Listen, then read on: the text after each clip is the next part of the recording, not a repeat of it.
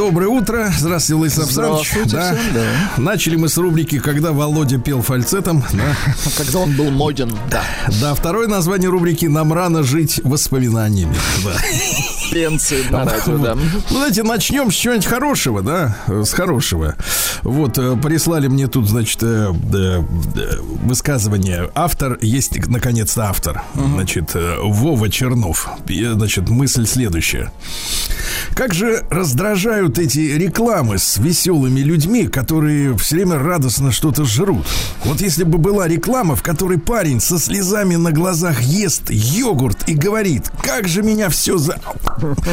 Уже сил нет никаких. Хорошо, хоть йогурт за... попался. Тогда я бы все скупил после этого. Прекрасно.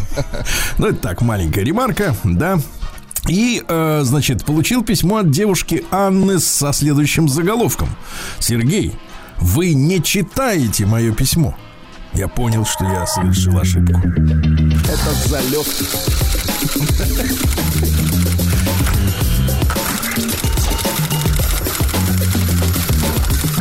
Приемная нос. Народный омбудсмен Сергунец.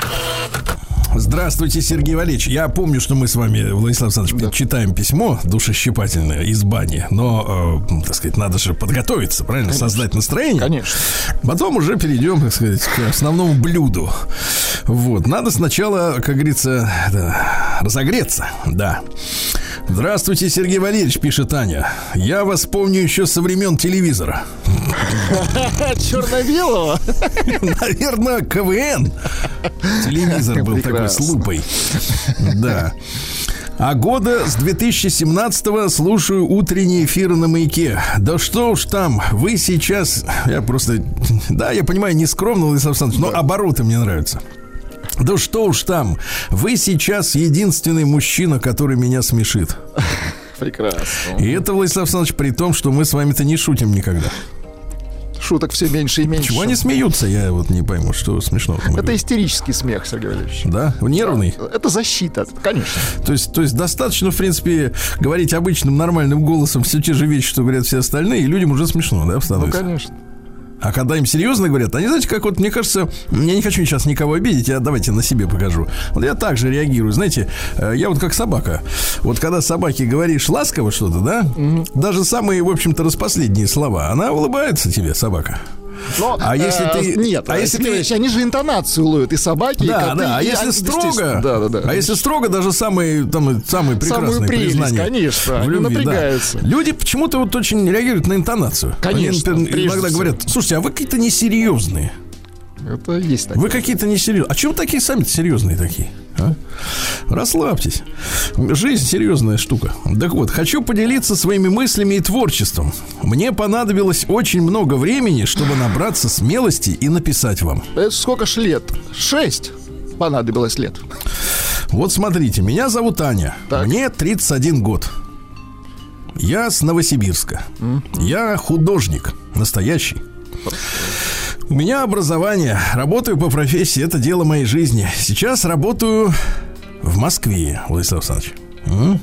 Неплохо. Мгм. 31 год. 31 Но мы вчера, кстати, вот вчера с этим, с нашим, э, с Специалистом. со специалистом. У нас всегда в гой. Вот у нас мы есть, есть специалисты, да, мы работаем на контракте. парфюмер нам сказал, да. Да, супер парфюмер нам рассказал, что, в принципе, вот э, разница, когда между поколениями там э, 15-20 лет, Мгм. Когда виток То- происходит, когда совпадают, скажем так, ну да, при...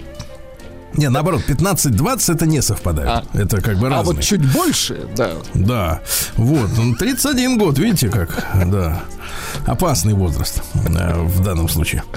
Так вот, э, я в свободное время рисую, дизайню. Хочу делать обложки для музыкальных исполнителей. Также регулярно отправляю свое портфолио в книжные издательства. Хочу заниматься дизайном книг. Звоню, пишу, жду. Я даже ходила. И ноль. Просто как об стену горох. Я не понимаю, что делаю не так. Почему дверка не открывается? И вот он крик души. Почему кому-то достаточно кому-то достаточно скинуть фоточку э, в соцсеть, лайкнуть, откомментить и его замечают? Это как, знаете, те истории звезд, когда идет он такой по улице, останавливается машина, и человек в черном, человек в черном, протягивает визитку, и все. Как это работает? Почему кому-то везет, а кому-то нет? Понятно, конечно, труд, упорство, характер, талант, бла-бла-бла. Но почему-то мне кажется, что кому-то туда можно туда, Туда. а кому-то нет. Вот. э, И хоть ты что делай, сколько ни старайся, а тебе не откроется. Понимаете, вот сейчас пошли вот эти обороты безличные, да? Мне откликается, мне не открывается. Не открывается, да. А куда туда хочет Анечка? Просто интересно. Она же вот занимается искусством. Туда, где есть люди в черном, вот они там живут, эти люди в черном с визитками. А, она хочет оформить кому-нибудь Да. баню. М, Ко- Минуточку. Сколько талантливых людей, например, Пиштанчика, педагогов по актерскому мастерству работает в деревенских ДК за 15 тысяч. Ведут кружок танцев, учат пению или пишут стихи. Он же делал все, чтобы попасть туда. Он был талантливым и с характером. За все то время, что я училась, работала и вижу, как оно происходит, я правда начинаю думать, что мало быть просто профессиональным, упорным. Но что-то еще есть такое не для всех. Понимаете, вот Анечка, дорогая девочка, Дорогая девочка. Хотя, да. конечно, ты уже взрослый человек, надеюсь, 31 год, уже пора. Ты понимаешь, какая история, Анюта? Значит, история в следующем, что, ну вот, давайте, лекция деда Сережи. Давайте.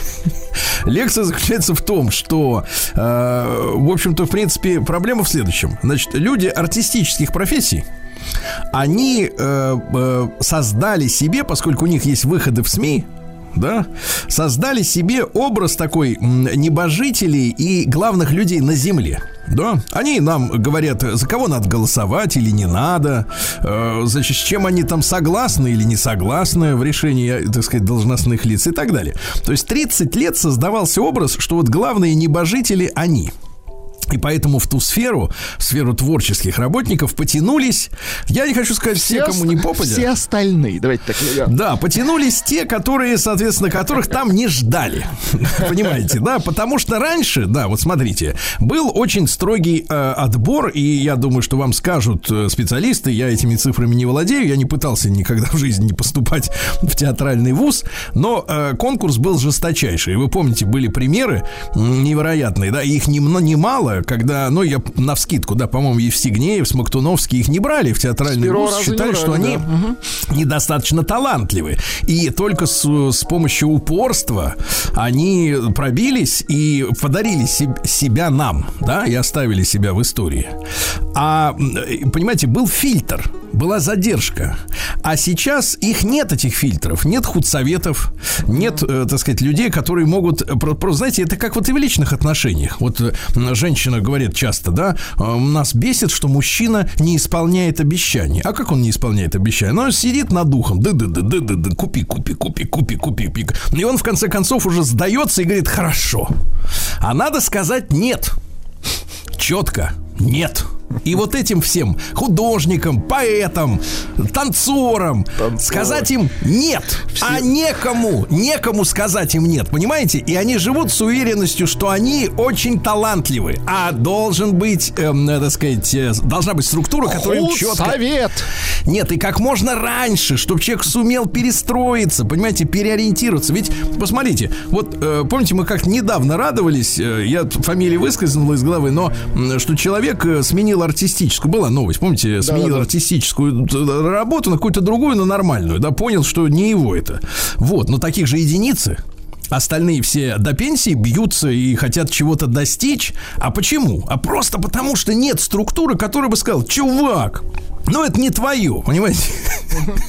Не твое. А ты смотришь вот на остальных, у кого получается вроде как, да, которые вот эти небожители. Ты смотришь на них и думаешь, ну что в нем такого особенного? И- играет он средний, правильно?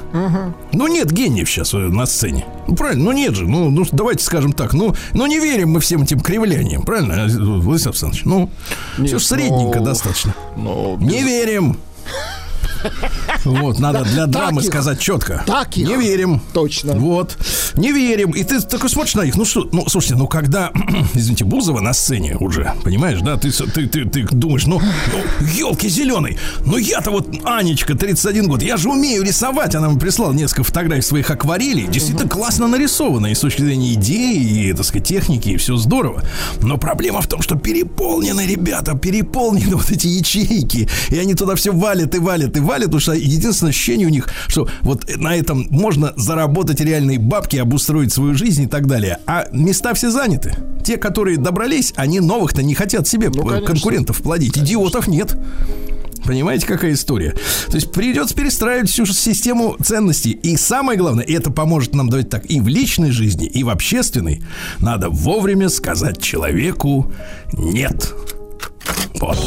Прием корреспонденции круглосуточно. Адрес А Стилавин разверит, собака знаешь, это самое, для разных членов общества возможности равны. Ромашку, согласен. Вот именно. Джек Восьмеркин, американец. Фамилия Стилавин 2 Л. Две нет.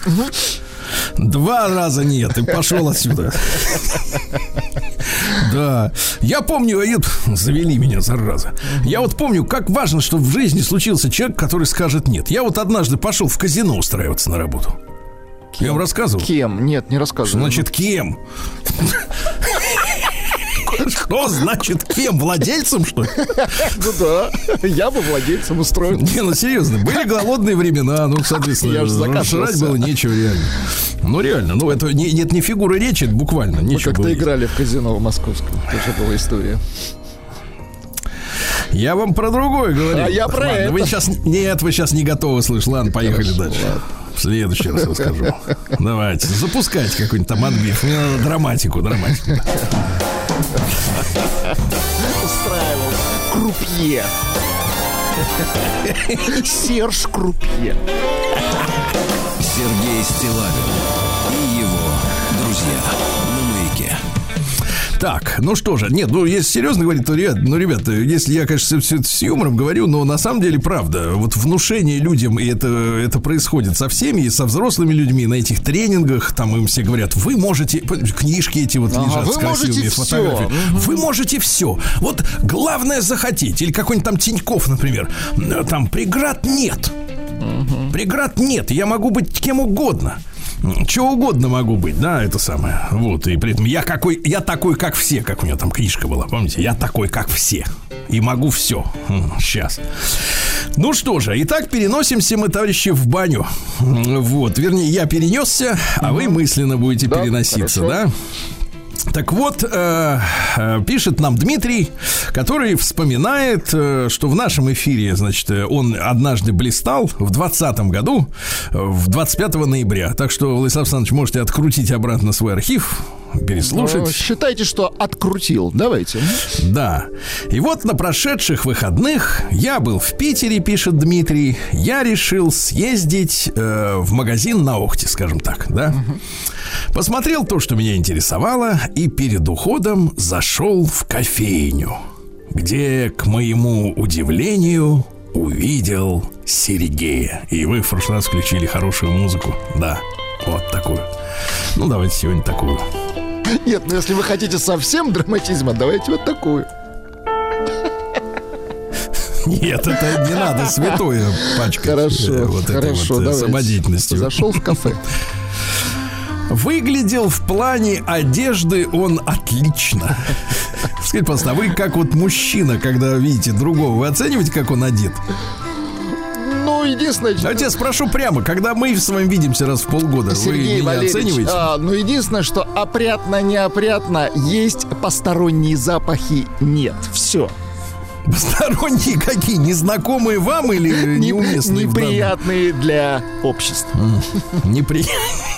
Например, запах сытости, да, когда человека колбасой да, пахнет. да, да, когда, когда- только что поел чесночка. Или чесночина, да, Да, да, да. и из зуба такие достают чесночину. Выглядел он в плане одежды отлично. Хорошо. Наглаженный, выбритый, пахнущий дорогим парфюмом. Но вот в моральном плане он выглядел совершенно раздавленным. Совершенно. Видя это, я предложил после кофе что-нибудь покрепче. Решил его немножко это, да, собрать. Э, Да. Но оказалось, что он давно не пьет. Молодец. Так вот почему он раздавлен. Не, молодец, безусловно, конечно. Но я просто понял причину его. Нет, Владислав Александрович, мы пу- публицистическая программа. Нет, вы- Эм, видели людей? Интеллектуальная и юмористическая, как нам вчера сказали. Вот, поэтому надо сказать правильнее. Он раздавлен тем, что бросил пить так поздно. Ведь могло все с- сбыть Ведь иначе. мог и не успеть. Да. Я из него Бросить. ничего особо не тянул, но так как временем располагали оба, видишь, люди вообще в Питере Вот никуда это не проблема, торопятся. понимаете? Свободное время это проблема. Свободное время 50-летних мужчин, Да, да? сразу заканчивается.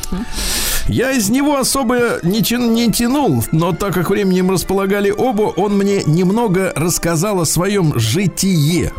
Житие мое. Мое. Оказывается, он был в наркологической клинике, где познакомился с такой же пациенткой. С врачом познакомился. Ну, вы знаете, вот как бы это нельзя назвать, наз- наз- назвать знакомством. Нет, Знакомство это когда по обоюдному согласию. А тут не отвертеться от врачихи. Не, отвертеться от знакомства. Кстати, можно и с полицейским познакомиться. Ну, это еще, так сказать, тревожнее. Хуже, согласен. Как правило, ведь мужчина. Ну, где познакомился с такой же пациенткой. После лечения она переехала к ним. Опять закрутилась. Ну, началось, за старое взялся. Поначалу сказал он, все шло неплохо. Но, за ее, но затем с ее стороны начались пусть и незначительные, но закручивание гаек. А тут, друг мой, никуда не денешься.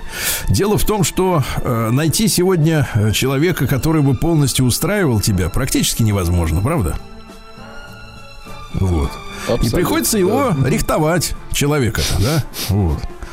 Вот. То есть либо сваливать, либо рихтовать. То есть Потому вот для чего э, врачи давайте и полицейские это рихтовать человека. Так, Нет, они исправляют человека. хорошо. У А них есть ре- документы. уже дома в семье. Нет, у них есть профессиональное образование, как рихтовать. Понимаете, у них есть рашпиль специальный. У них есть инструмент для рихтовки. Да, инструмент. Это система исправления наказаний. Я вам покажу, как Не логотип надо мне, тем более на себе показывать. Вот. А у женщины нет документов. Понимаешь, какая история? Она его рихтует на свое усмотрение не профессионала. Вот в чем проблема. Поэтому это вызывает такое сопротивление. Вот смотрите, сопротивление полиции это статья, правильно? Конечно. А А сопротивление... сопротивление женщины такой статьи нет. Вот. И поэтому они берутся за исправление, а и, и у них нет ни методов, ни, так сказать, навыков, ни полномочий, правильно? Не таланта, перечис- извините. Да. И, конечно, и талант при этом тоже нет, но есть в голове со- мысль, что талант Желание есть. только, Вот это, желание. кстати, объединяет всех этих, уч- этих художников, возвращаясь к теме, которым не сказали нет. Так вот, все перечислять не буду, не для эфира, но самым абсурдным для меня в этой истории было то, что она взяла с него слово, смотрите, как живут мужчины, ребята. Взяла слово, честно. Она взяла с него слово, чтобы он больше не писал вам на радио тех да откровений. ладно! Да. Это уже насилие. Кстати, Так. ее высказывание о вашем шоу «Какая грязь» вообще сродни фразе о земляном червяке. В общем, посидели, поговорили, договорились в следующие выходные встретиться уже в бане. Не исключаю, что у них произойдет разрыв. И тогда он вам сам напишет. С уважением, Дмитрий, по скриптум. Сегодня утром от него пришло сообщение, в котором он просит, как и три года назад, взять с собой в баню флягу. Возьму. Очень хорошая Дальше история. много- бедный мужчина, да. а, с таким образованием, прекрасный Да. мужчина. И Ай-яй-яй. пусть, и пусть умные женщины задумаются, кто вам дал право рихтовать мужчину, правда?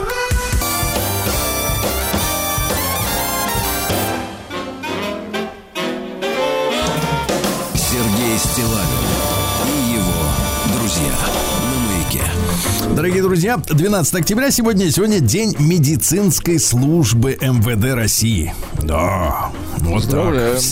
Всемирный день зрения. Вот, хорошо, понятно. День кадрового работника в России. Вот. Всемирный день борьбы с артритом. Хрустят у вас косточки-то? У меня нет, а у вас? Вы, может, просто не слышите? Ваши слышу.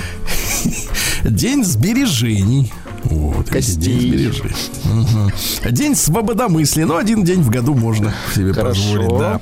Вот, день испанской расы. Представляете, отмечается Ничего себе.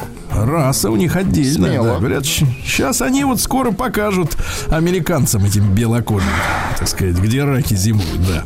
А в этот день, э, значит, отмечается день Бамии. Еще другие названия есть у этой самой Бамии. Это окра, гомбо, абельмош съедобный. В общем, это однолетняя трава родом из Африки. Травушка, муравушка, Трава, да? А ее семена сушат, измельчают, обжаривают. И вот говорят, что вместо кофе, ну, как вот цикорий. Цикорий Класс. такой зарубежный. Хорошо. Такой индийский, да, цикорий. Э, День шоколадных сюрпризов. Не понял, о чем идет речь. Международный, Так. да, Международный день вопля разочарования. Вопль разочарования у нас есть, Сергей Валерьевич. Да. Секундочку, вот он, давайте. Вот. Это вопль Да. разочарования. День тушеной свинины, но не все себе могут позволить такую роскошь, конечно, да. День омбудсмена. О, Поздравляем вас, Да, спасибо, Да. спасибо. Причем я народный омбудсмен. Мне, Заслу- Вы заслуженный омбудсмен поставили России. на пост, конечно. Праздник чистого стакана. Тоже правильно. Правильно. И сегодня Феофан милостивый. Обычно э, в этот день, значит, э, на, на землю возвращалось тепло. Ну, что-то как-то не особенно возвращается, правда? Не, ну теплеет, Сергей Валерьевич, надо признать. Ну, будем теплеет. ждать. Будем ждать, да. Сергей Стилавин и его друзья. Сегодня, дорогие товарищи, важный день в нашей истории, потому что Спаситель наш родился в 1350 году земли нашей, Дмитрий Донской. Вот, Хорошо. понимаете, да? И Московское княжество при нем стало одним из главных центров объединения земель русских. Вот. Да, вот такая история. В 1492 году э, Колумб э, достиг острова Сан-Сальвадор на Багамах. Вот, э, открыл Америку в этот день. Э, То есть он открыл не саму Америку, а остров. А, рядом остров, с Америкой. подумал, что это Америка. Нет, он подумал, что это Индия. Но что-то индусов не заметил. Понимаете, какая, какая вот ерунда, да. Дальше, давайте изучать культуру врага. Давайте. культуру врага. Давайте. Вот у нас, э, ну смотрите, у нас как мы находимся в двух измерениях, уже мы заметили, да, в двух измерениях. То есть есть враг, но с другой стороны преподают, значит, вот вражеский язык со второго класса многим, да. Вот что за враг? В 1609 году в Лондоне впервые в мире э, напечатана типографским способом светская песня. Что имеется в виду? До этого все типографии публиковали только религиозные тексты. Да-да-да. Мгм. А вот вся вот эта, ну, скажем так, а, а, художественная литература, она не существовала, была только в виде устного творчества. То есть Ну, какого-то она- фольклора, по сути, да. да, это был, так сказать, да, без Народное. авторских прав, без всего. И вот они опубликовали первую светскую песню. Значит, называется она уже странно. «Тли- Три слепых мышонка. Это вот, значит, что они печатали. Значит, я вам текст прочту. Давайте. Не весь, правда. Смотрите. Три слепых мышонка, смотри, как они бегут. Втроем они так дружно помчались вслед за фермершей, которая им ловко ножом кухонным острым в раз отсекла хвосты. Какая веселая песня. Мгм. Это очень веселая песня, причем достойная того, чтобы быть напечатанной в первой светской, правда? Значит, э, по-английски то же самое. Three blind mice see how they run. Зая. all run after thy farmer's wife. На английском wife. еще хуже. Еще хуже. Такое печатать вообще срамоту, да? Смотрите, то есть они в начале 17 века уже пали низко, да? Да-да-да. Вот, э, в 1734-м Иван Иванович Голиков родился. Это историк, предприниматель купеческого роду, да. Вот, а чем занимался? Э, На Рижской таможне арестовали у него крупную партию контрабандной французской водочки. Ага. Арестовали его, осудили к ссылке, э, имущество все отобрали. А через год случилась амнистия, поскольку открылся памятник Петру Первому в Петербурге. Вот этот вот, который там, у него глаза-то, помните, какая история? То есть, так, квадратные они или какие вертикальные зрачки-то люди с подзорными трубами наблюдали. Ну, вот э, около Исаки стоит в Питере на набережной, на, на камне, на каменюге вот на этой. Вот, представляешь, то есть они объявляли амнистию по поводу открытия памятника. Ты прикинь? Удивительно, да. Мгм. Да. То есть, по сути, день рождения. и открытие магазина тоже можно объявить амнистию. Конечно. Сетки, например, да, какой-нибудь такой. Да. Червончик. Вот. Так вот, значит, соответственно, освободился, но коммерцией заниматься не стал, потому что, ну, сильно его, конечно, уконтрапупили. А потом он, соответственно, познакомился с э, работой в уложенной комиссии. Ну, там они занимались систематизацией законодательства. Бюрократ, бюрократ короче, был. А Познакомился с документами Петровского времени и подготовил главный труд своей жизни «Деяния Петра Великого» в 12 томах. А потом еще 18 томов издал дополнений. Молодец. Вот. И понимаете, а если бы не водка французская, ведь не было бы у нас всего этого богатства-то литературы. Одумался, да. Надо сначала как, а? оступиться, чтобы одуматься. Вот. Да, а те, которые сразу после школы начинают писать, ну что это за писатели? Ну что он знает? Должен сначала сесть. Да, вот именно посидеть, подумать. Да. Что же у нас еще? В А 1771 Достоевский, а? Извините. Ну, этого-то зачем? в, потому что 1770 в 1771 Михаил Андреевич Милорадович родился. Это генерал, ученик Суворова, ну, герой, сподвижник Кутузова, герой войны 1812 года. И именно этого человека, который в 1818 стал мэром Петербурга, он тогда это назывался генерал-губернатор, на Сенатской площади застрелили проклятые декабристы. А то нам сейчас, знаешь, начинаются речи такие. Ой, сейчас декабристы подаются в каком-то негативном свете. Да они убийцы. Ну, конечно, там столько Убийцы. полегло народа. Там гражданских 900 человек убили. Да-да-да. Милорадовича героя убили. Представляете, да? Вот. Чего тут? Террористы. Вот так вот. Террористы, все, так и надо говорить. А что то? Декабристы. Разбудили они кого-то там. Опять иноагент они Обудили разбудили, они правильно? пулями, да, прекрасно. Иноагента разбудили, да. В 1781 Андрей Иванович Тургенев родился. Поэт, переводчик. Э, Он был, значит, э, старшим, э, значит, соответственно, сыном директора Московского университета Ивана Петровича Тургенева. Вот. А, так сказать, ну, родственником, Ну, понимаете, понятно, да? близкий родственник. Близкий родственник, да. Например, я жду ее как грешник рая. Красиво. Или Давай. О ты, ч- извините, о ты, которую несчастье угнетает. Хорошо. Ну, ладно. Да. В 1808 году в городе Эрфурте, это Германия, императоры Наполеон Бонапарт и наш Александр I заключили союзную конвенцию между Россией и Францией. А, Кстати, договорились держать все это дело в тайне. Вот. И они собирались предложить э, англичанам мир э, на условие признания перемены династии в Испании. Ну, дело такое запутанное, нам-то с кондачка не разобраться. Но и в итоге и решили присоединить к Российской империи Финляндию. Финляндию, да? Вот. Затронули вопрос брака, э, так сказать, Наполеона. Французский император желал, чтобы Александр обещал ему одну из своих сестер. Если наш царь разрешит Наполеону развестись с Жозефиной, представляешь? Все могло по-другому закрутиться. Не отдал француз французишке сестру свою, не отдал. Понимаешь? Вот так. Пришлось его потом за ним бегать по Европе еще несколько лет. Вот. э, Дальше что у нас? В 1810-м состоялся первый Октоберфест. Они же там, вот, э, понимаете, сейчас даже в Мюнхене издали специальное постановление с требованием э, в пивных не демонстрировать нацистское приветствие. Слава богу.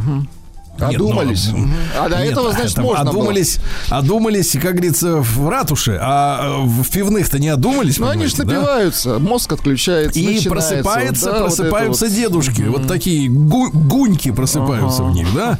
Так вот, жители Мюнхена, как начался-то Октоберфест? Не у некоторых возникнет ощущение, что Скопилось всегда так пиво, мне кажется, у них. Нет. Э, Но вы, конечно, вы коммерсант, я смотрю, да, вы бывалый. Было, Так да. вот, э, жители Мюнхена были приглашены на празднование свадьбы кронпринца Людвига Баварского Ага. и принцессы, которую называли Тереза Гильдбург-Гаузенская. Очень красивая фамилия. Чтобы такое выговорить, надо, конечно, Надо быть немцем. пару кружечек пропустить, да.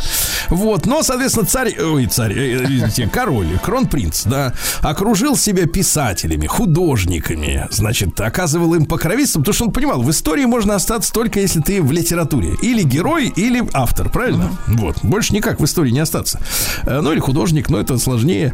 Э, В частной жизни, говорят, был бережлив, но многие деньги тратил на коллекции картин, э, статуй, Ишь ты. поддерживал театры. Вот, и был авантюрист-любовник, представляете? Его охмурила ирландская авантюристка Элиза Гильберт, которая выдавала себя за испанскую танцовщицу Лолу Монтес. Представляете, как да-да-да. Ну, а чем закончилось? В 1848 по Европе пробежала э, революция. Помните, наши тогда еще зачем-то ввязались, пошли этим австриякам помогать венгров утихомиривать. А те так обиделись, что до сих пор нам э, гадят. Вот за те события 19 века. Ну и, короче говоря, отказался в пользу своего сына и поехал жить в США как частное лицо. Представляете? Ну, неплохо. А на досуге, потягивая бокальчик, вспоминал Лолу Монтес. Как она его развела. Ага. Сергей Стилавин На маяке. Что ж, дорогие товарищи, мы сегодня с вами обязаны почтить память настоящего ученого. Вот, э, знаете, э, у нас сейчас очень много ученых, они были и вот в Советском Союзе, таких сейчас, вспомните, немало, и в Америке есть такие ученые, которые, например, изобрели что-нибудь страшное, да, а потом вот, когда уже изобрели, все документы передали, опыты поставили, все заработало, э, начали каяться. И говорить, ай-яй-яй-яй-яй, как же мы Что же я такое, да, наделал? натворил. Буду-ка я теперь политзаключенным и узником совести. Вот эти вот. Начинаются эти крокодиловые слезы, да, уродские. А вот есть хорошие ученые, которые вовремя поняли, что можно ведь просто уч- это открытие опасное не совершить. Понимаете, какая история? Когда еще не пошел рассказывать никому, что совершил, понимаете?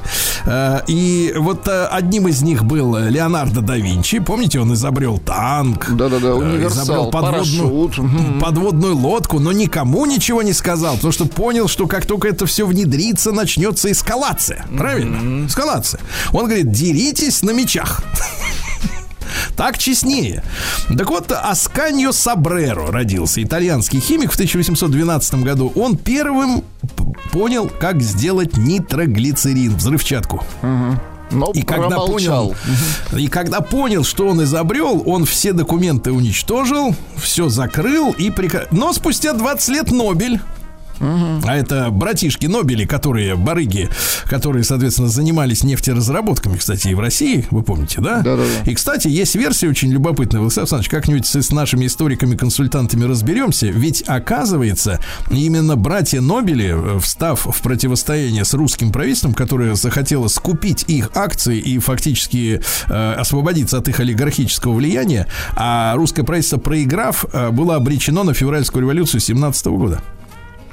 Вот Думаете, история. они подсуетились, подсуропились. Ну, знаете, нет, ну, конечно, удобно верить в то, что народ, э, тыловые, тыловые крысы устали, так сказать, сидеть э, в тылу, да, это понятно все, это, это такая хорошая, красивая версия, но вот Нобели здесь точно замешаны. Так вот, короче говоря, через 20 лет Нобель придумал, понимаете? Но он не стал останавливаться, говорит, а мы, говорит, будем сначала взрывать эти, ну, торфоразработки.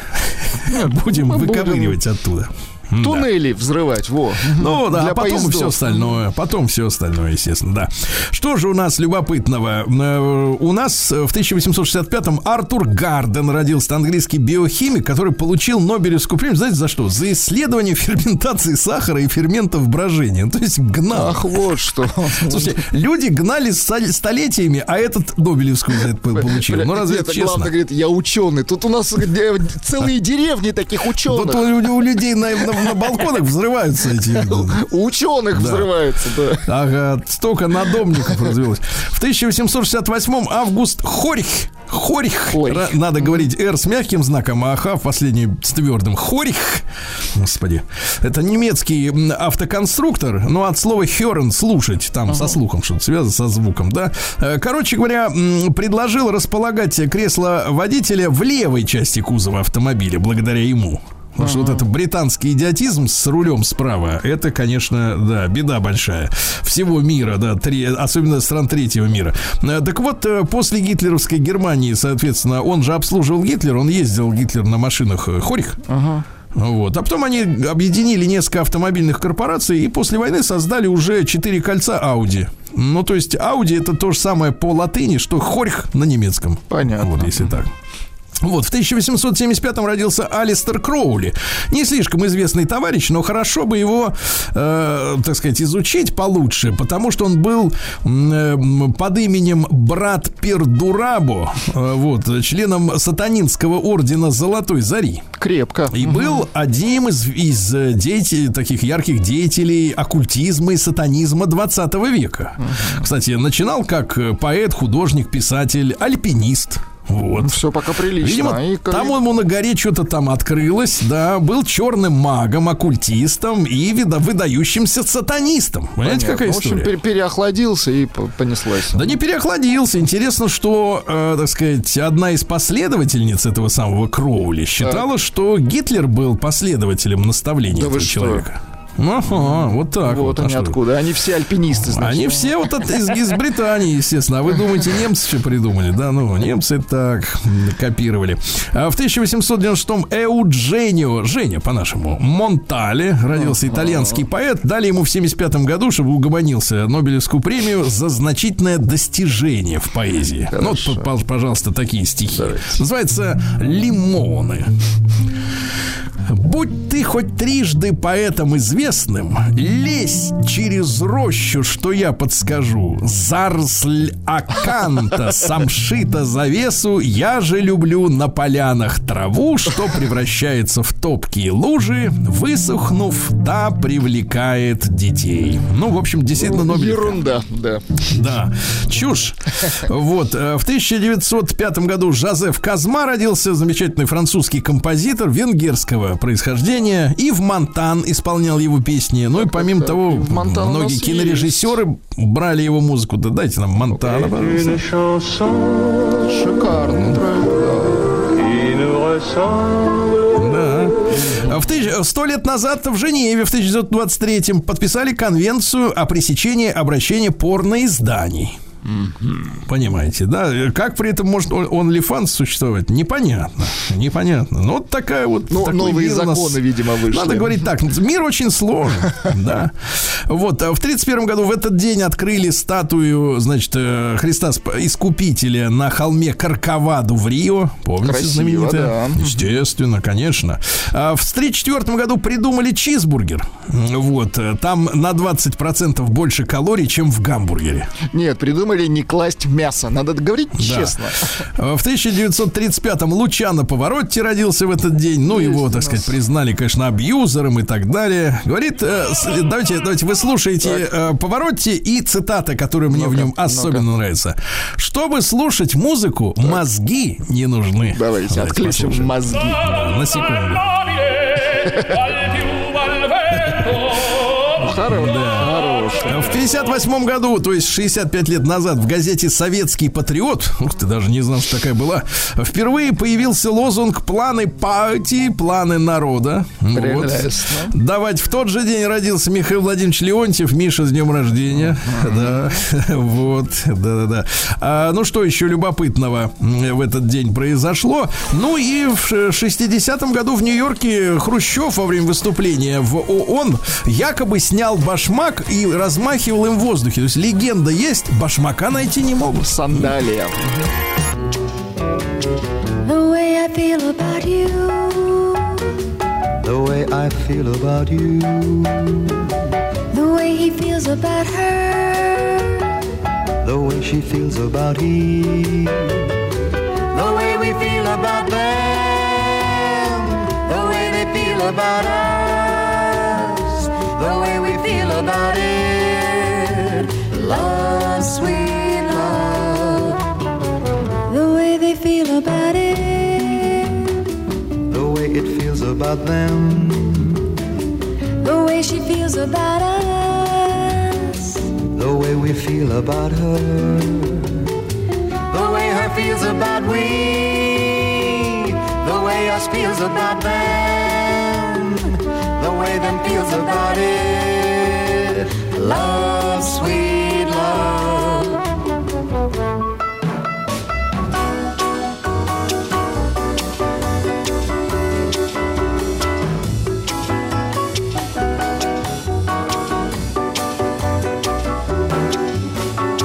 love is a magical thing. Love makes the bells start to ring. Love makes your heart want to sing. Love, sweet love. When you're in love, you can't speak. Can't find the words that you see. Your tongue gets caught in your cheek. Love, sweet. Love,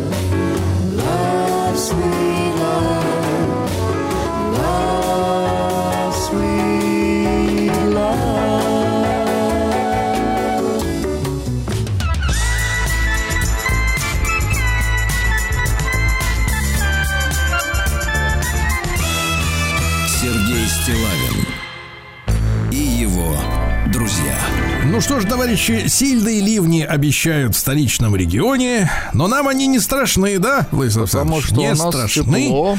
Пусть они нас боятся, ливни, вот. А как в Елуторовске, в Тюменской области обстоят Сергей дела? Валерьевич, плюс 4 ощущается как ноль.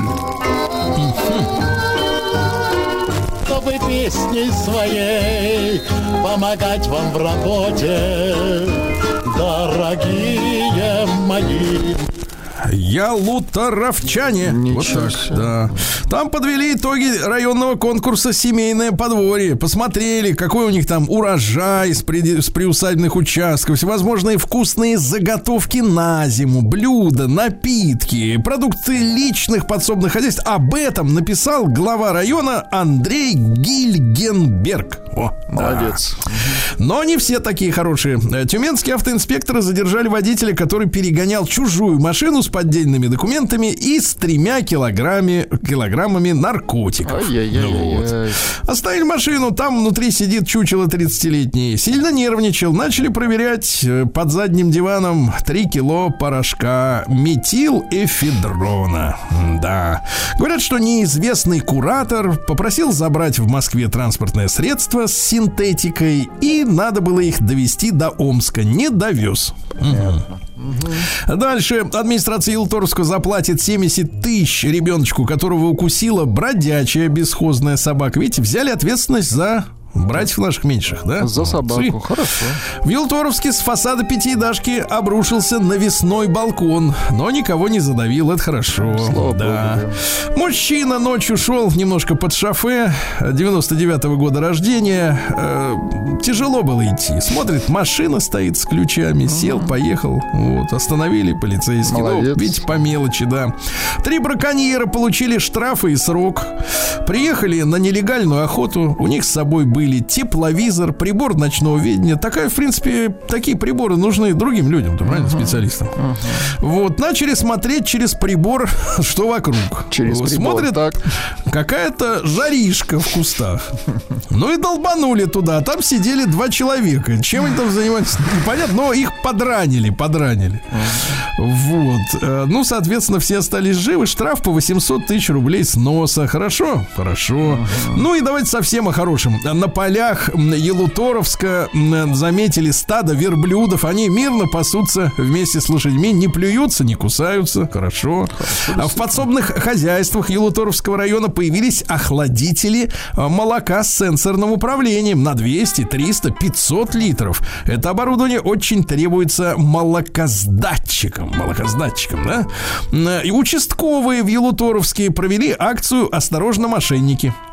Рассказали местным жителям, чтобы они никому не верили. Да. Даже Вот. А те- участковым. но те, те ну, как бы запутанная ситуация, действительно, да. А слушайте, э, фестиваль единоборств на опоясках прошел в Елуторовске. Неплохо. Вы можете Неплохо. опояски когда-нибудь Опояски. видели? Да. Дело в том, что а, победитель забрал себе гуся. А а вот борьба на опоясках это состязание, в котором два участника перетягивают друг друга захватами за опояску, как вы понимаете. Пытаются уронить и самим удержаться, да. Вот э, в категории 18 среди мужчин поучаствовал Вадим Недоступ. Вадим Недоступ. Поздравляем его, да. Ну, еще парочку сообщений. Футуристический купольный отель открылся на озере Сингуль вблизи Елуторовска. Прекрасно. Там есть все удобства, чай, водонагреватель, душ, э, а стоит посреди тайги, как говорится, да. Ну и, наконец, тюменская молодежь провела рейд трезвости под названием «Трезвый двор». Это вот, вот это хорошо. Вот это хорошо. Сухой двор. Нет, трезвый. Сергей Стилавин и его друзья на маяке. Наш депутат Госдумы Султан Хамзаев неоднократно у нас был в эфире, выступил с новым предложением, и это прекрасно, запретить релокантам работать на государственной службе. Правильно. Вот, это хорошая история, да. Если будут подробности, поговорим подробнее в эфире. Э, Извините за тавто- тавто- тавтологию.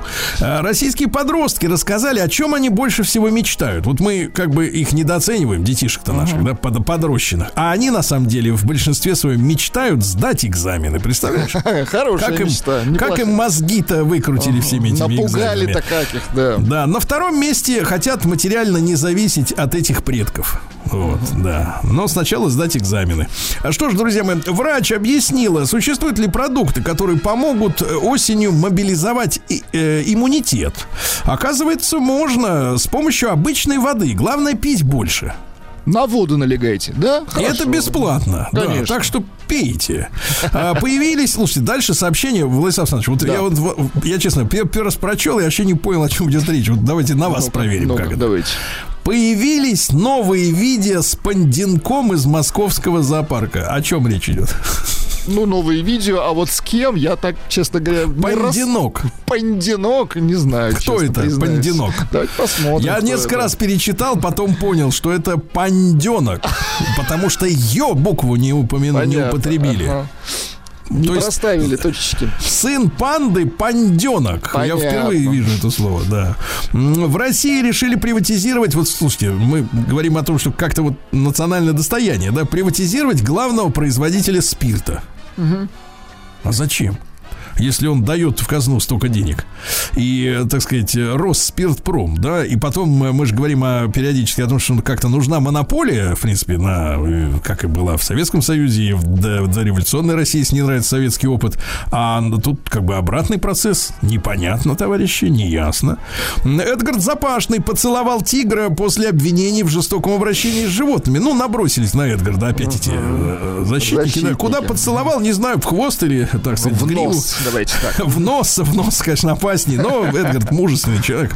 Да. Перечислены причины возникновения проблем со сном. Неполадки с щитовидочкой, товарищи. Неполадки именно, да? Неполадки, да. Как с приборе. Понятно. Да, э, 55% россиян ежедневно сталкиваются с опасными водителями на дороге. Такое ощущение, что они проезжают километров по 500 в день.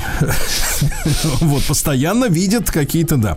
А, Ученые э, Сибирского федерального университета разработали новый материал, который получат с помощью листьев брусники. Вы представляете? Листья брусники. Очень хорошо. Да, листья брусники. У нас там- их завались. Да, вот а и новый материал. Хорошо. А, спросили врачей, можно ли застудить почки, просто посидев, например, на холодной лавочке. А На Врач холодном ответил, памятнике, так. да, врач ответил, невозможно, невозможно, все, да. А пользователям сообщили, как часто нужно перезагружать компьютер. Специалист Щельцин. Так. Щельцин. Что говорит а, Посоветовал Щельцин? один раз в неделю это делать. Один раз, Раз в в неделю. недельку перезагрузите. Дальше. В Госдуме э, спикер э, Вячеслав Володин предложил проверить на государственную измену финансировавших э, ВСУ релакантов. Всех проверить надо. Вот тут, говорят, возвращаются состоятельные люди. Э, так сказать, в Израиле неспокойно. Интересно, проверят их на финансирование? Нужно проверять ВСУ. всех, Сергей Ильич. А на российском рынке, слушайте, появляется чудесный китайский автомобиль под маркой Ора.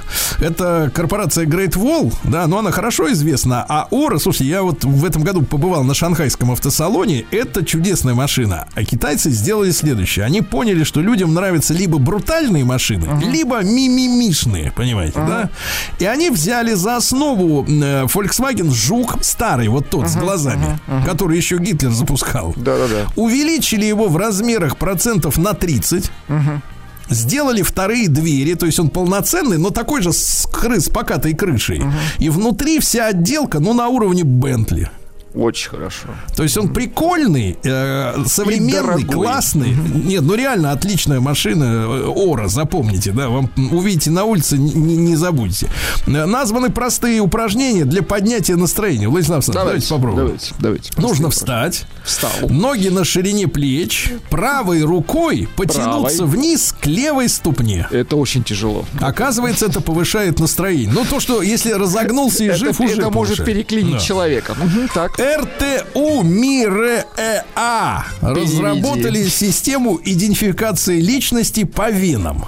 Ну, По знаете, венам. обычно вот э, когда люди на улице проверяют патруль, смотрят вены, там есть там проколы, нет. А здесь как бы личность уже можно установить, да. Вот. А С сегодняшнего дня, товарищи, вступает в силу закон, согласно которому а, сбор грибов, включенных в Красную книгу, может повлечь за собой уголовную ответственность, товарищи. Себе. Краснокнижные Осторожней. грибы. Осторожней, да. Кировский театр кукол в Калуге, то есть уже интересно, представит театральную постановку о Стивене Хокинге. Кукол театр. Хорошо. Да, и наконец, да, ну а как там обойтись без этого? Ну и наконец, э, квартиру площадью 8,8 квадратных метров продают в Москва-Сити. Значит, смотрите, за 7,8 миллионов рублей на 42-м этаже внутри квартиры, так, называемой, 8, 9 метров квадратных, а, есть кровать шириной 140 сантиметров, то есть для одного, а, маленькая прихожая, кухонная зона без плиты, то есть э, только готовую еду, Плита и санузел э, с совмещенным душем. В квартире также имеется панорамное окно, то есть лежишь, смотришь с 42 этажа, но подойти к нему вплотную невозможно, поскольку а, к нему придвинута кроваточка. А санузел должен быть совмещен с кроватью. Ну, что же после этого? Мир, да, без санузла. Нам бы дай прос- простор, мы все совместили, да. А, слушайте, ну вот в Китае 38-летняя учительница, отдавшая брачному аферисту 550 тысяч э, долларов, Так. Верит все еще, что они обязательно поженятся. Молодец, Ну, молодец. какая Вот сила видишь, любви, Сергей Валерьевич. а Сила любви в 550 тысяч. А ботинки с коровьими копытами стали самой модной обувью Что года. Но давайте что назовем своей. Какие коровья? Демоническая обувь. Демоническая. Дальше. Э, Есть такая в Америке певица Долли Партон. Ей уже Есть. 77 лет. Вот. Она, соответственно, кантри певица. Она да. кантри-певица и Ну, давайте послушаем. э, О ней будет новость, да. э, Как она пела даже вот песни Битлз. Давайте. Help, I need somebody. Help, not just Ну, по-сельски поет, да. Ну, это кантри. По-сельски, да, с, с этой, кантри, с банджо в руках. Да. Так вот, дедушка, оказывается, порол ее за высокие каблуки и короткие юбчонки. Представляете? Ну-ка, дайте я Дедушка представим. священник. Священник, Да, давайте. давайте. Да, Вот дедушка священник порол ее за образ проституточки. Вот Давайте, так. по- под дедушкой, как она поет. Ну-ка. Слушайте, вот не допорол, мне кажется. Не допорол, Не да. допорол. Говорит, яркая помада, длинные красные ногти, туфли на высоких каблуках. Короткие юбчонки, топы с декольте. Ай-яй-яй-яй, дедушка пари. Да. Бритни Спирс задержали за вождение без прав, оштрафовали на 1140 долларов, понятно. А Певица Алсу, давно, кстати, не, слышал, как поет, но поделилась секретами красоты. А теперь цитата, Владислав Ну-ка, Александрович. ну-ка. Укольчики разные. Ай-яй-яй.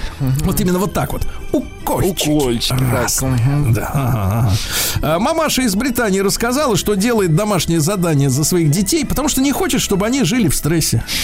Молодец. Стресс наступит позже, когда они окажутся лузерами, правда, мамаша?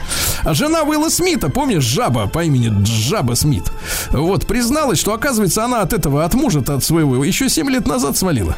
Ничего себе. Это они изображали супружескую пару просто на людях. Ага. Фейк-пара, понятно. Вот именно, да, я так и понял. А, а теперь, внимание, гениальная новость. Самозванная королева Канады заняла небольшой городок и призвала готовиться к публичным казням. А, Ничего королева себе. Канады Дидуло а, призвала готовиться к казням. Ей 48 лет. Дидула. Дидуле. Да. Дидуле. Несколько лет назад она объявила себя канадской королевой, приехала в город Ричмаунд. Она и ее сторонники заняли заброшенную школу. Обнесли территорию колючкой, выставили охрану. Она утверждает, что 2017 года сражается с китайской компартией э, и с китайской армией, которая тайно прорыла тоннель под Канадой. Согласно объяснениям Дидулы, она якобы, э, значит, китайцы прячут под землей похищенных детей, добывают из них адренохром и готовятся к мировой войне. Заслуги Дидулы, теперь Ну, это продолжение. заслуги. Заслуги Дидулы в борьбе с подземными китайскими Но она коммунистами. никогда не посещала врача, заслуги Послушайте, Дедула. высоко Так. оценил житель американского штата Аризона Карлсон, который считает себя королем США. Прекрасно. Она утверждает, что ее поддерживают в э, американской армии, которая выступает против могущественных сатанистов-педофилов, которые пр- правят Америки. Кстати, у Дедула насчитывается несколько десятков тысяч последователей, если что. В качестве королевы она выпустила несколько указов, например, э, которые разрешают не платить налоги и не возвращать кредиты. И некоторые из ее сторонников уже лишились домов за то, что благодаря ее указам не платят по ипотеке. Вот так вот, Владик. Ага, вот это все, да, реформы медицинские. Обама Кер. Да, да, да, да. Люди-то больные. Новости капитализма. Ну давайте, Америка. Женщина рассказала, что с ребенком и мужем приехала к семье э, супруга в отпуск. Свекровь вызвалась помочь ей с ребенком, пока она готовилась ко сну, и заметила в чемодане э, невестки секс-игрушку. Достала ее, И э, начала после чего... играть. Нет, внимание, внимание. Так. Достала ее, показала предмет маленькому внучику, понюхала и сказала, что это вкусно пахнет. Прелестно. Вот видите, какие бывают хорошие, неиспорченные люди. Да. А дальше что у нас? Э, Художник Павленский, помните, который прибивал свои, свой скротум э, к э, брусчатке в России? Точно А Теперь, художник? м, да, приговорен к шести месяцам тюрьмы во Франции за распространение эротического видео с участием кандидата в мэры Парижа Бенджамена Гриво. Из-за этого видео выкинули из политики этого человека, что на видео не уточняется. Понятно. Ну Но, что-то... наверное, тоже что-то такое Что-то же пикантное. отвратительное, если говорить. Да. Виноделы рассказали, что изменение климата, наоборот, дадут нам лучше и больше вина. Хорошо. Теплое лето и влажная зима дают отличные урожаи, товарищи. Очень ну и, наконец, давайте о хорошем. Биологи выяснили, зачем лягушки прикидываются мертвыми во время спаривания, Ну чтобы избавиться от надоевшего самца. Используйте этот метод. Уходите, вам здесь не рады. Слезайте, а не уходите. Нет, пол- отползайте, отскакивайте. Россия криминальная. А Ну что же, одного из разработчиков приватизации в России Сергея Моложавова объявили в розыск по подозрению в мошенничестве. Сергей, вы такой Несколько моложавый, кстати. Несколько зданий в Москве, несколько объектов недвижимости в Воронеже и так далее. Ужасно. да. Ну, итог-то понятный, да. А в Пензе дурачка 17-летнего взяли, разослал по телефону 45 успел угроз э, терактами. Пока не взяли. Видите, долго искать. 45 раз успел позвонить. Да. Сволочь. Дальше, э, когда дремлет э, полиция, приходит, так сказать, к сожалению, э, так сказать, э, народный гнев. В Коктебеле водителя избили за опасные манеры на дороге. Водитель лихач агрессивно себя вел. В какой-то момент у него начал заканчиваться бензин. Заехал на заправку. За ним въехала мужчина с тремя, машина с тремя крепкими мужчинами, которых он подрезал, которые его вылокали и отмутузили. Довел людей. Так. Да, школьник взял у родителей 2 миллиона рублей, потратил их в онлайн-казино. Прелестно. Понимаете, какая история, да. Ну и, конечно, есть и такие новости. Наши пенсионеры в Нижнем Новгородом, в Кстове, Так. а, попали в реанимацию с галлюцинациями. Пенсионеры. Пенсионеры, Трое да. мужчин, две женщины немножко посидели, выпили. Чайный гриб пили. Тут один говорит, слушайте, я тут грибы собирал, достал Точно. банку, давайте закусим. В итоге, в итоге лежали на койке, бредили, вели себя странно, не узнавали близких, отказывались принимать помощь. Вот, понимаете, какая история? Хорошие Одна грибы, из так? женщин даже увлекается вареньем настоек из, из трав. Вот такие у нас люди. да. Сергей Стилавин и его друзья.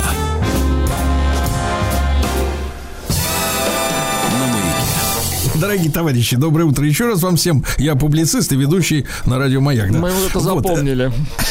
Это, это запомни, да. Слушайте, ну мы внимательно смотрим, э, читаем новости, да, и вот э, несколько дней назад э, многие новостные агентства перепечатали такую новость с таким заголовком о том, что расходы на патриотическое воспитание в нашей стране увеличат в следующем 24 году в 10 раз. Вы представляете? В 10 раз, так пишут журналисты, выделят э, 46 миллиардов рублей. 46 миллиардов рублей. Это здорово. Вот, а там, э, ну, а из этих 46 обещается, что, в частности, 7 миллиардов, э, пишут, э, пойдет на движение первых, ну и так далее, и так далее, и так далее. Есть раскадровка. А, Я хочу более глобальные вопросы сегодня поднять, и очень рад, что с нами в эфире согласилась быть сегодня Ольга Михайловна Казакова, председатель Комитета Государственной Думы по просвещению. Ольга Михайловна, доброе утро. А, Доброе утро, здравствуйте. Да, Ольга Михайловна, ну, вопросы серьезные, серьезно. Я думаю, мои слушатели согласятся с тем, что они важны, да, и тем более ответы на них. Э, Во-первых, э, вот это увеличение в 10 раз, оно э, почему необходимо и значит ли оно, это увеличение расходов на патриотизм, что вот новое поколение детишек и подростков, которых мы сейчас наблюдаем, и уже подросшей молодежи, они вот, будучи выросшими, так сказать, в условиях глобализма и пропаганды глобализма, они свою родину не любят, и поэтому надо нам усиливать э, патриотизм. А, Ну, смотрите, надо а, начинать действительно, как вы сказали, рассматривать этот вопрос так а, с а, глобальных да, моментов. А, Все сейчас мы видим, что вообще вопросам воспитания уделяется огромное внимание. Это системная работа государственная.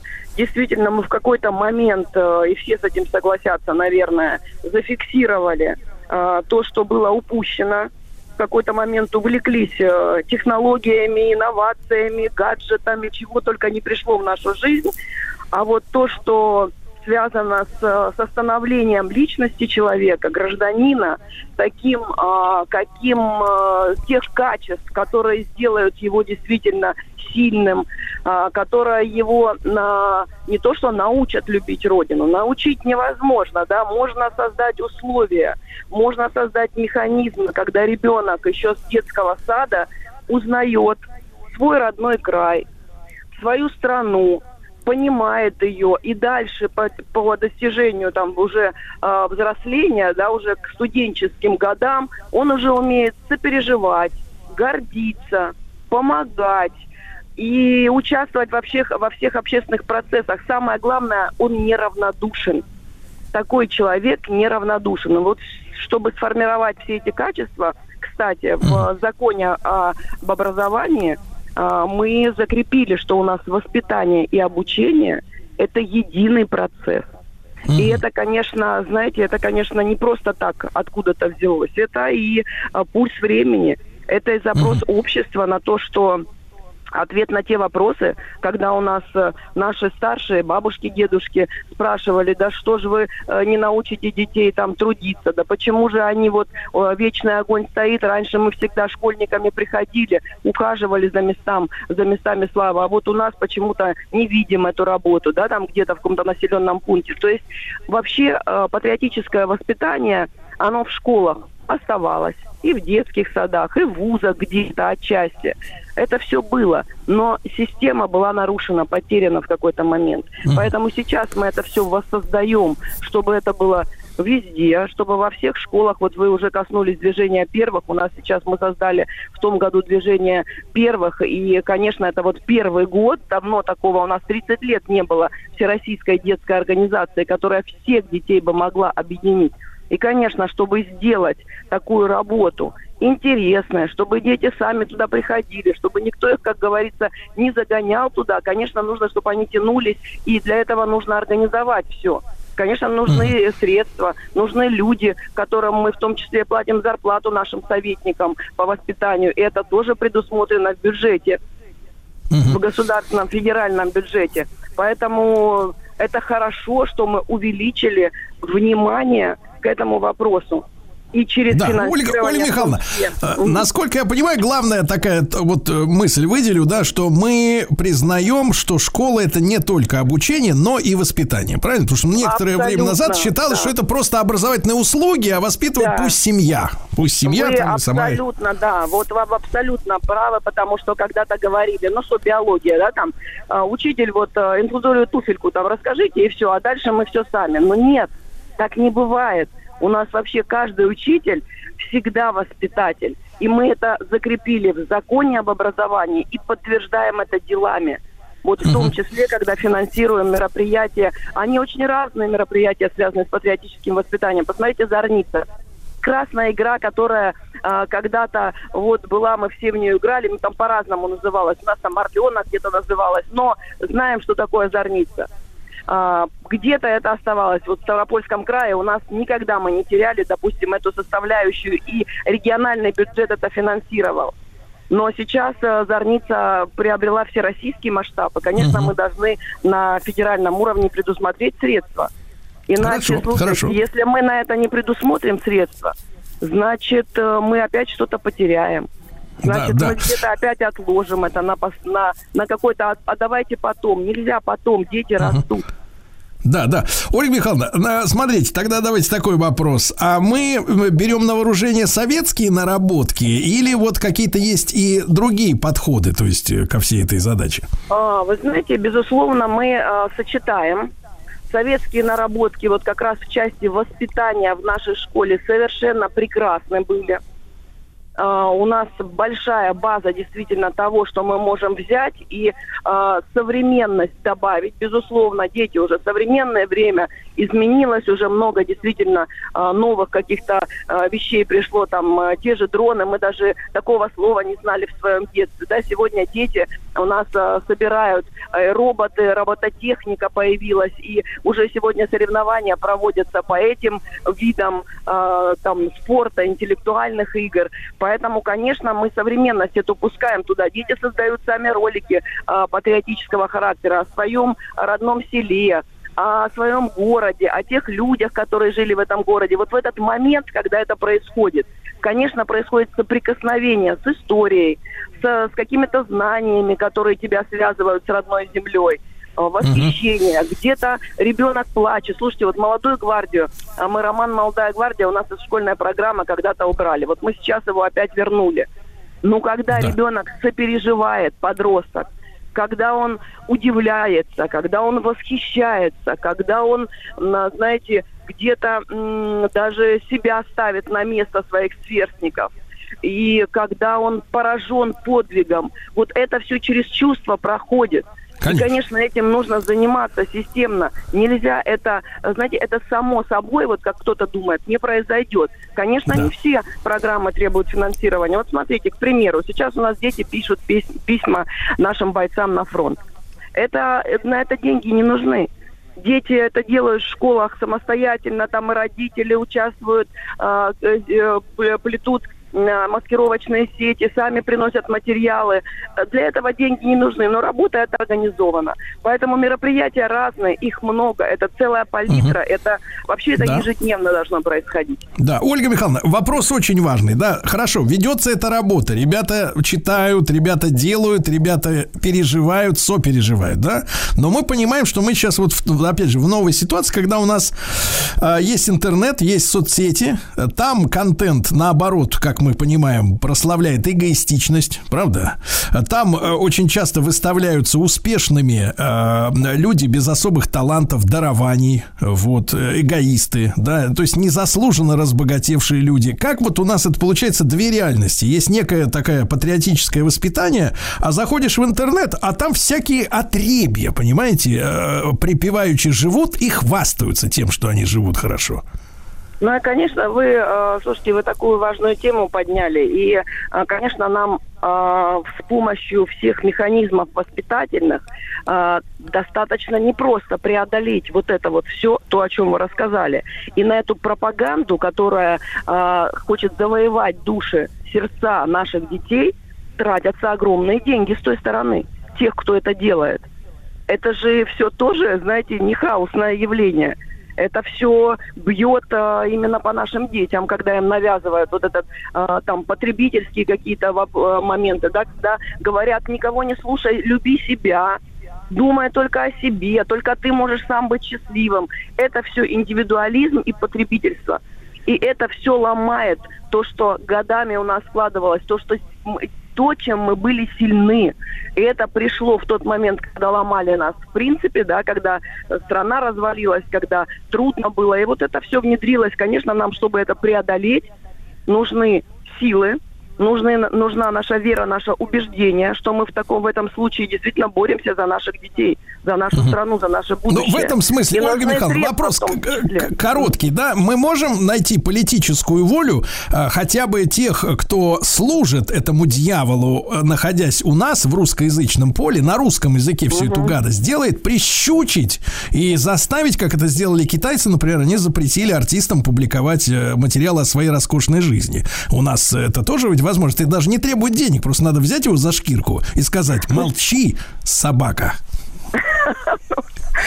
Да, ну вот как бы в вашем исполнении это очень эмоционально, очень правильно. Возьмите меня на и- работу, я им да. заткну через неделю эту самую Да, да, э, ой, рот. слушайте, я с удовольствием. Вот вы, э, мы с вами думаем на настолько, э, ну, как бы в одном направлении, да, что я вас просто приглашаю быть нашим экспертом э, в О, вопросах вот, э, вот, воспитания. вот, это отличная, отличная, Ольга Михайловна, это отличная точка, записали, так, записали Ольга Михайловна Казакова, председатель комитета Государственной Думы по просвещению, об увеличении расходов на патриотизм мы сегодня говорим. Сергей Стилавин и его друзья. На маяке. Дорогие друзья, на этой неделе вышло сообщение о том, что возрастают на в 10 раз расходы на патриотическое воспитание. И сегодня в эфире с нами Ольга Михайловна Казакова, председатель Комитета Государственной Думы по просвещению. Большое спасибо, что выделила для нас с вами э, время. Э, Ольга Михайловна, и вопрос серьезный. Вот смотрите, у нас есть э, вот ваши усилия, да, которые будут на, уже направлены и будут расширяться, да, по воспитанию в школе, в, в организациях детских, да, соответствующих, в детских садах даже, когда прививать любовь к родине. Это нормально, это хорошо, и, так сказать, чтобы дети узнавали, где они вообще живут, да, а не мечтали о Биг Бене, как у нас со второго класса очень любят преподавать английский, да, и вот у нас вырастают такие люди, которые мечтают уехать в Лондон, потому что это столица всех колоний на свете, да.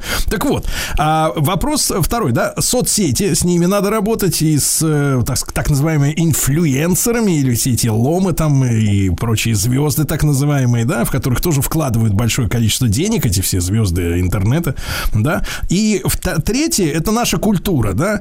И вот э, я чувствую, ведь мы, я общаюсь с людьми очень часто, да, и получаю письма и, э, и отклики там на свои какие-то выступления скромные. Э, Люди требуют того, чтобы произ- произведена была ну, достаточно жесткая работа с нашей культурой, да. Мы видим, как много этих культурных деятелей, по-моему, президент называл цифры, там 160 человек уехал или сколько-то этих вот э, известных актеров, да, после э, 24 февраля прошлого года. Вот. э, Наши артисты, чем они знамениты? Многие из них копируют по обезьяне американский стиль хвастовства богатством, да.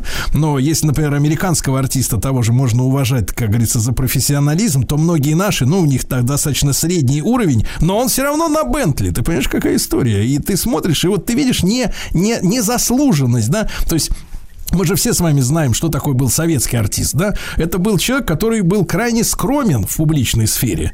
А сейчас это что? Вот э, актер, это, так сказать, чуть ли не гуру. Он говорит, за кого голосовать на выборах, да? Что думать, что одевать, э, как что есть, как, как мыслить.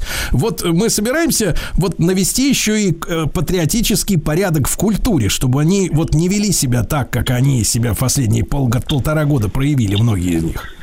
Ну, вы знаете, э, мы же с вами, с вами сейчас говорим о детях, да, конечно, дети берут пример и смотрят э, вокруг. Со всего берут примеры, и со всех, и смотрят. И нам очень важно, чтобы наши дети, чтобы мы их воспитали так, чтобы они отличали добро от зла. Помните, с каким стихотворением мы с вами росли? Что такое хорошо, что такое плохо? Вот вы же понимаете, у вас заложено это чувство – что такое хорошо, что такое плохо оценить. Вот наши дети, несмотря на все явления, которые есть в жизни, и всегда были, и, и веками будут, на- наверное, сохраняться, к огромному сожалению, но так мир устроен, чтобы они могли отличить зло от добра. Да, мы будем спокойны, что наши дети, даже если видят, они могут оценку, и они не поведутся на это, и они не будут копировать тех, вкладывает там э, не- не- и э, рассып на камеру и говорит, вот так живи, вот это вот главное в жизни, да. Вот они будут знать, что, ну, это, как дети сами говорят, это какие-то понты, мы даже, э, мы даже на это не смотрим, ну, как бы проходим мимо, ну, какой-то, э, какой-то там, э, я даже не буду называть имена кумиров в один момент. Нам нужно других ребят показывать. У нас, посмотрите, какие талантливые дети какие песни, какие стихи. Вообще сейчас совершенно уникальное поколение растет. И более того, вот та вся работа, которая проводится вот в последние, даже вот два года, да, я назову, там в, два- э, в 2000 году, когда мы делали опросы, э, э, менее 50%, по-моему, 46% молодых людей а, испытывали гордость за страну. Ну, по крайней мере, давали такой ответ. Сегодня это уже больше 90%. То есть, когда молодые люди, когда наши подростки, когда детвора, а, они сегодня гимн поют, посмотрите, дети, ну, несколько лет назад э, слов не знали. Сегодня э, каждый понедельник, пожалуйста, дети встают, поют гимны, и э, это видно. Это, это дети сегодня приходят домой и вместе с родителями, родителей своих учат э, словам гимна, понимаете, иногда. Ну, то есть сейчас уникальные у нас дети, правда. И нам просто нужно дать, э, составить так э, систему воспитания, чтобы все самое лучшее в них расцветало, чтобы они, главное, могли анализировать. Вот как наш президент сказал, что да, мы знания им дадим, но в какие сердца попадут эти знания? Вот что нам важно. Как они потом воспользуются этими знаниями? Смогут ли они понять, где хорошо, где плохо? Где нужно помогать, где нужно вкладываться. И правильно вы сказали. Поэтому мы трудовое воспитание вернули в школе. Труд.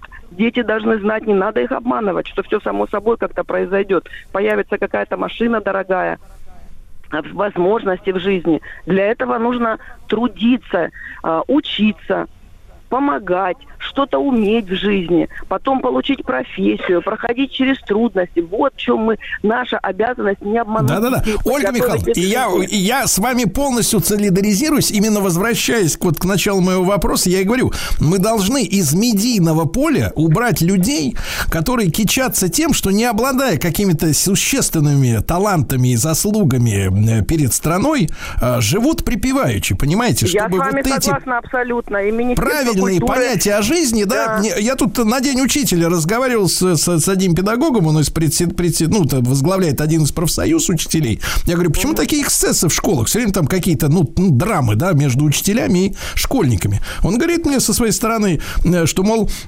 Проблема в том, что дети э, видят, что э, учатся они зря, потому что они видят на ничтожеств э, в публичной сфере, которые добились материальных успехов, но явно, что они не из-за того, что в школе хорошо учились, а достигли этих, понимаете, высот. И вот Да, эту всю поэтому тварь всю эту согласна надо вычистить оттуда, тварь. Поэтому должны появиться фильмы про э, тех, кто достигает своим трудом. Про уч- Не должно быть и фильмы. Знаете, и все, что нас окружает, не должно быть в социальной рекламе, а, вернее, в рекламе, в коммерческой, даже в коммерческом поле. Да, не должно да. быть таких посылов, когда тебе говорят, иди, возьми кредит, купи кофе. Э, Пойди, э, выпей кофе со своей девушкой. Это что такое? Мы чему учим детей? Мы чему учим Но это молодых дело в том, людей? что Ольга Михайловна, Понимаете? проблема в том, что мы вот а, отдали на какие-то на несколько лет воспитание детей коммерсантам, в том числе, которые озабочены только своей прибылью. Вот теперь с этим нам при- приходится работать, и буду счастлив поработать на этой ниве вместе с вами. Ольга Михайловна Казакова, председатель комитета Государственной Думы по просвещению, в следующем году в 10 раз возрастают расходы на патриотическое воспитание.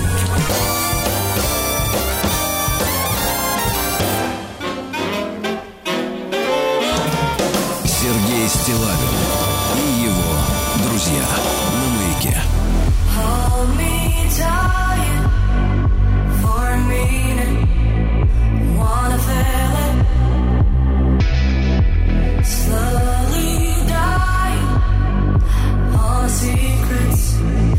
Try to keep them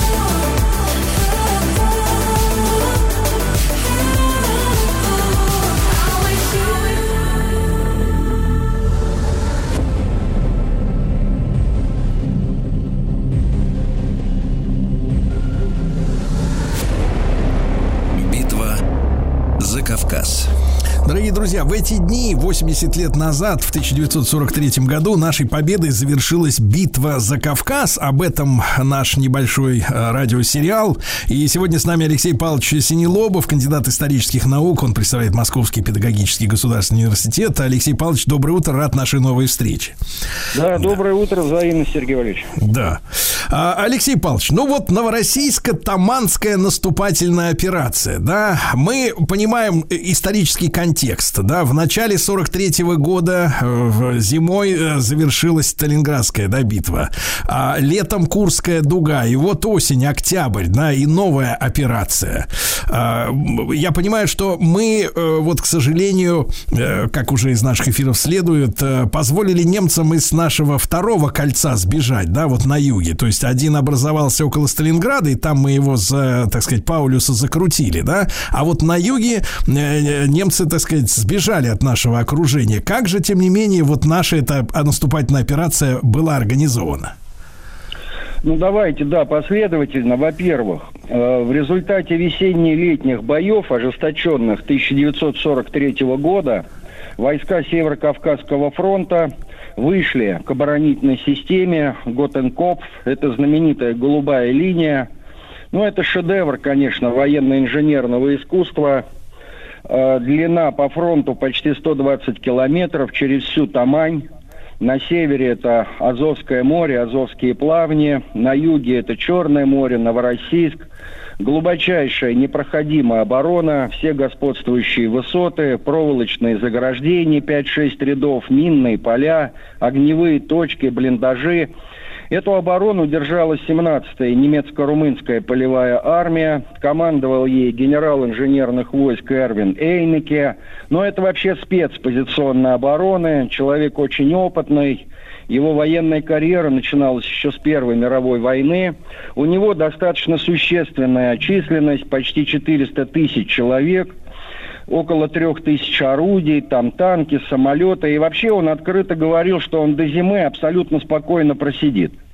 Однако, после поражения вермахта на Украине, действительно Гитлер дает приказ эвакуировать войска с Кубани, и наша ставка ставит цель Северо-Кавказскому фронту, которому в это время командовал генерал-полковник Иван Ефимович Петров, нанести максимальный урон отступающему противнику. Вот у нас почему-то существует такое мнение, что была поставить цель максимально уничтожить. Нет, нет. Э, нанести максимальный урон. Почему? Потому что прекрасно понимали всю сложность преодоления вот этого плацдарма. Э, очень быстро, если расстановка, северный фаз, э, Азовское направление на Темрюк – прикрывала 9-я армия Алексея Александровича Гречкина. Он действовал совместно с Азовской флотилией контр-адмирала Горшкова. По центру станицы это 56-я армия Андрея Антоновича Гречка, маршал СССР, дважды герой, будущего министра обороны. Э, и южный фаз это 18-я десантная армия генерал-лейтенанта Константина Николаевича Лиселидзе, или, как его называли в армии, самый храбрый грузин. Его и Сталин хвалил, кстати, вот именно начальником политотдела этой армии служил полковник Леонид Ильич Брежнев. Ну и, конечно, 4-я воздушная армия Константина Вершинина, она за этот месяц совершила 10,5 тысяч вылетов. И при разработке наступательной операции было принято, ну, я бы сказал, очень опасное решение, очень дерзкое. Было принято решение вскрывать плацдарм непосредственно через захват Новороссийска. И поэтому разрабатывается десантная операция. Ну, Новороссийск нужно знать, он оккупирован был с августа 42 года. Оборона, конечно, выстроена. Береговые мины, боносетевые заграждения, минометные, пулеметные точки. Ну, вообще вообще любой, кто был в Новороссийске, знает, что этот город, он как бы ладонью спускается к морю, и оборонять его, ну, это просто одно удовольствие. И при разработке, конечно, учли. А, я напомню, что еще в феврале 1943 года в результате десантной операции удалось закрепиться на, на Мысхака в районе Станички, это то, что мы называем Малой Землей, и еще с февраля там плацдарм держится, ему активно помогают, но когда разрабатывалась вот эта операция, было принято решение атаковать сразу с трех сторон. Во-первых, с плацдарма Малой Земли, во-вторых, с Туапсинского шоссе, вскрывать эту голубую линию. И самое главное, это высадка десанта вот через узкий проход э, в Цемесскую бухту. И здесь надо, конечно, сказать о подготовке. Она велась очень долго. И э, в основном 18-я армия Леселидзе, но отметим также и Черноморский флот, командовал тогда вице-адмирал Лев Анатольевич Владимирский. И вот обязательно тоже чаще, часто забывают этого человека. Это начальник Новороссийской военно-морской базы Георгий Никитич Холостяков. Ну, в Геленджике он сам Советского Союза очень много сделал вообще для э, и подпитки плацдарма на Малой Земле. Так, э, так в чем заключалась идея и сама подготовка? Собрали около 150 судов, выделили 40 торпедных катеров, которым была поставлена задача уничтожить боны, молы, атаковать торпедами береговые причалы, укрепрайоны, то есть расчистить, расчистить для десанта.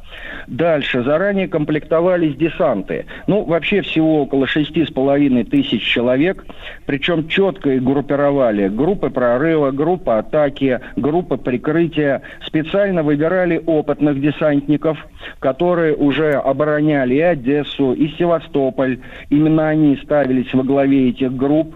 Дальше их активно тренировали. В районе Тонкого мыса, в Геленджике, там такой очень удобный карман, и учили их работать ночью. Вот это самое главное, потому что все передвижения только ночью. Никакого светового дня. И вот они там высаживались, они там э, занимались взаимодействиями, учились работать на ощупь. Одновременно с этим э, прощупывали слабые места противника. Э, удалось, э, кстати говоря, отвлечь противника активностью на других направлениях, демонстрационными какими-то вылазками. То есть операция, конечно, была подготовлена во всех смыслах идеально. Артиллерийская группировка мощнейшая, более 800 орудий. Выделили авиагруппу, э, около 150 машин, там были истребители, штурмовики, бомбардировщики. Единственное, в чем заключалась сложность. Вот в документах я встречал. Э, всячески по мере возможности исходили из того, что нужно сохранить инфраструктуру порта потому что нельзя было все рушить э, в мелкий песок. Понимали, что он понадобится для освобождения Крыма. Он крайне необходим. Поэтому вот это вот тоже такая э, ситуация, она э, была понятна и очевидна. Ну и в ночь на 10 сентября сначала провели артиллерийскую авиационную подготовку и пошли катера прорыва которые э, сумели в целом расчистить и молы, поразить береговые огневые точки с торпедами. И с трех утра начинается высадка первого эшелона. Вот у нас очень часто в литературе пишут, что, дескать, вот немцы, они вообще не ожидали. Да нет, ну как они не ожидали? Они обороняли. И Цемесская бухта, ну это просто непроходимый. Они не ожидали другого. Они не ожидали, что все это будет настолько мощно организовано. Очень очень быстро, динамично по времени. Но, опять же, не нужно думать, что прошло все э, так вот очень легко и просто. Нет, они освещали немцы осветительными ракетами, сразу пошел густой обстрел. Кстати, пошли контратаки. И вот известно, что второй эшелон, он очень сильно пострадал, но на двух плацдармах все-таки закрепились. Порт, цементный завод. И вот на протяжении целого дня вот эти автономные десантные группы, они сумели держаться. То есть, захватив здание, отстреливались абсолютно героически. В ночь на 11 сентября пошел еще один эшелон. Он о, действовал уже более активно. Почему? Потому что с Туапсинского направления удалось прорвать голубую линию, захватить там высоты, начать артобстрел. И о, пошло небольшое продвижение в город. Начались уже уличные бои, и на протяжении 12-14 э, очищали город. Там, конечно, очень тяжелые были бои. И э, 10, э, к 10 утра 6 16 сентября Новороссийск был освобожден. И одновременно с этим начали активные действия и 9-я армия на своем направлении, и 56-я армия. И вот э, за последующие три недели войска вермахта будут отходить к Керченскому проливу, создавая 12 рубежей таких вот временной такой вот обороны. И э, каждый рубеж, там они будут один, два, ну максимум три дня держать, отходить на новый и таким образом э, пытаться максимально возможно эвакуировать свои войска. Вот э, когда э, говорят о наступлении, собственно говоря, вот по, по всему фронту, недооценивают очень важные вещи. В первую очередь это особенности ландшафта. Дело в том, что любой человек знает, который знает эту местность, он прекрасно понимает, что он из себя представляет этот ландшафт. Это либо степные равнины, где очень удобно захватить господствующие высоты и абсолютно беспрепятственно расстреливать на открытом пространстве. А вот Керченскому проливу там начинаются лиманы – и узкие очень перешейки, бутылочные горлышко. И поэтому там немцам достаточно было держать небольшие достаточно части, давая возможность э, эвакуироваться всем остальным. И вот, кстати, 18-я десантная армия, которая после освобождения Новороссийска во всех, со всех ног э, двинулась на Анапу, потому что именно через порт Анапы немцы вывозили, они там построили около 20 причалов, старались максимально все ограбить. Вот они, конечно, столкнулись с целым рядом проблем там в районе Абрау, Дюрсо. То есть не нужно думать, что это было какое-то вот паническое бегство вермахта, и что наши, условно говоря, там советские войска просто гуляли, значит, по этим просторам.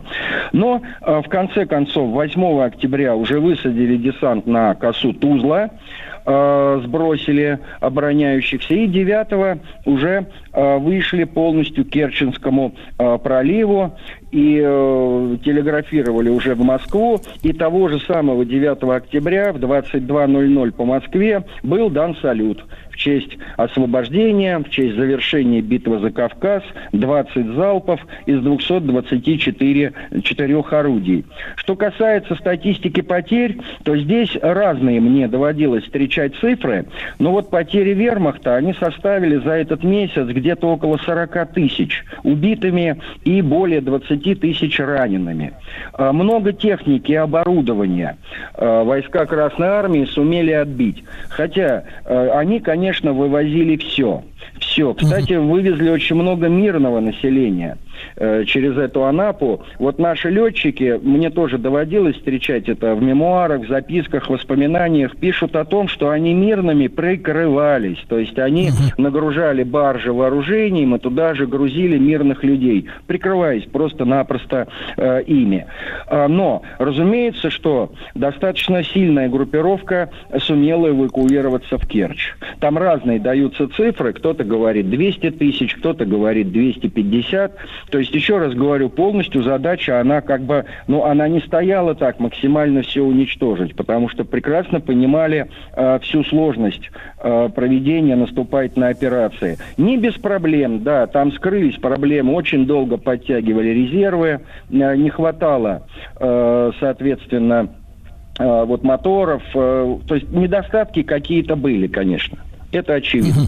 Алексей Павлович, ну вот я думаю, что многие наши слушатели бывали в Геленджике, и там центральный, вот есть променад этот, да, вокруг этой бухты, и там есть центральный причал, центральный пирс, ну, наверное, многие знают, что там стоит такой современный монумент белой невесте, такая большая, высокая железная женщина белого цвета, а напротив, э, вот, э, слава богу, там э, нашли политическую волю, удалили ларьки, эти киоски, палатки, как называете их, торговые, и открылась э, стелла памятная, где было сказано, что вот именно отсюда, с центрального причала Геленджика, вот как раз в бой уходили наши вот эти десантники, да, э, морпехи, которые как раз и шли освобождать, занимать плацдармы в Новороссийске, вот с этого центрального причала Геленджика.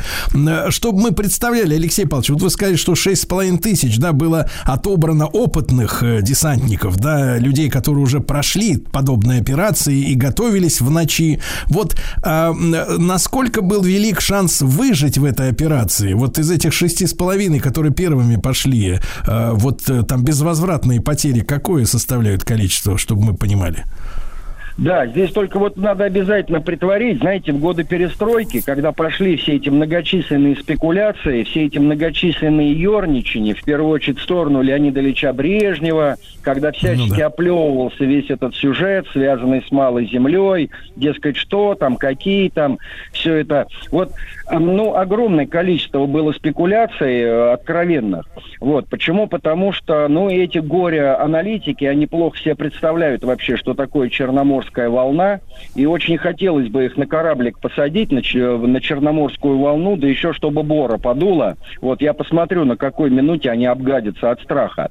Вот уже февральское э, десантирование 43 -го года, знаменитые наши героические десантные группы, и Цезарь Кунников, да, который погиб на третий же день, вот уже там вот с этими проблемами колоссальными столкнулись, потому что нужно иметь в виду, это морская стихия, и Черное Черное море, оно глубокое, сразу становится у берега. 27 километров цемес, о, метров Цемецкая бухта глубиной, и поэтому там волна разгоняется ну, с огромнейшей, огромнейшей скоростью.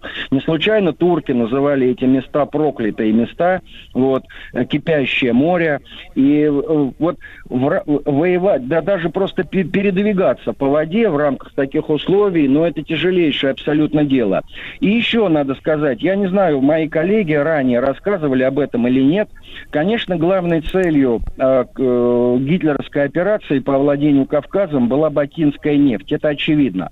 Но величайшая заслуга Красной Армии в том, что удалось удержать по своим контролям вот это вот направление шоссе Новороссийск-Туапсе. Потому что э, если бы, если бы вот эта вот узкая прибрежная э, дорога была бы захвачена вермахтом, да, ну вот сегодня это по линии Новороссийск, Кабардинка, Геленджик, Туапсе, Сочи, то вермахт мог бы беспрепятственно выйти к турецкой границе. И в этом, в этом случае с э, абсолютной очевидностью Турция вступила бы в войну. И вот тогда бы, конечно, Кавказу уже не поздоровилось бы. Ну и, разумеется, Геленджик, потому что он выполнял вот эти функции. Ясно, что там не было такой мощной инфраструктуры, как в Новороссийске, понятно. Но это была важнейшая тогда э, ключевая база, с которой, собственно говоря, осуществлялась помощь и э, малой земле, и именно вот э, операции, связанные с десантированием. Что касается погибших, э, эта статистика есть, эти документы есть, катера поражались, многие. Это, это действительно. Э, точно, точно цифр, вот э, сколько погибло. Тут э, надо вообще отметить, что за Новороссийскую вот эту вот проведенную экспедицию за 6 дней, да, за десантирование, у немцев потерь было больше. То есть это mm. говорит о том, это говорит о том, но обычно, да, мы с вами понимаем, что, как правило, ну, да. тот, кто наступает, больше теряет. А здесь нет. То есть это вот показывает очень высокую слаженность взаимодействия и э, сухопутной армии, и флота, и авиации. И в, этой, и в этом смысле новороссийская десантная операция – это одна из лучших вообще десантных операций, ну, как, собственно говоря, и наш замечательный этот город-герой. Алексей Павлович, если совсем коротко, да, то правильно я понимаю вашу мысль, что э, там личного героизма Леонида Ильича Брежнева, да, над которым было принято смеяться уже с конца там 70-х, хотя анекдоты пошли, и потом уже в перестройку э, пляски, так сказать, э, приняли карнавальный характер, да, на его памяти. Вот, но тем не менее, это тоже настоящий герой, который абсолютно заслуживает тех наград, которые получил за Новороссийск. Разумеется, но это установленный факт, что катер, на котором он был, он был подорван, и он угу. только благодаря тому, что он очень, очень хорошо умел плавать, он выплыл угу. на берег, выжил, спас там еще товарища, кстати сказать. Вообще вот эти вот изуитские пляски, вот эти вот антисоветские, ну это просто стыд угу. и позор на самом ну, деле. Ну, я думаю, что, Алексей это... Павлович, есть смысл, есть потом смысл сделать отдельно, может быть, эфиры про Леонида Ильича на войне, да, потому что действительно, вот все-то его помнят уже стареньким, а он был красавцем и очень смелым человеком. Алексей Павлович Синелобов, э, кандидат исторических наук, Московский педагогический государственный университет, 80 лет нашей победы в битве за Кавказ.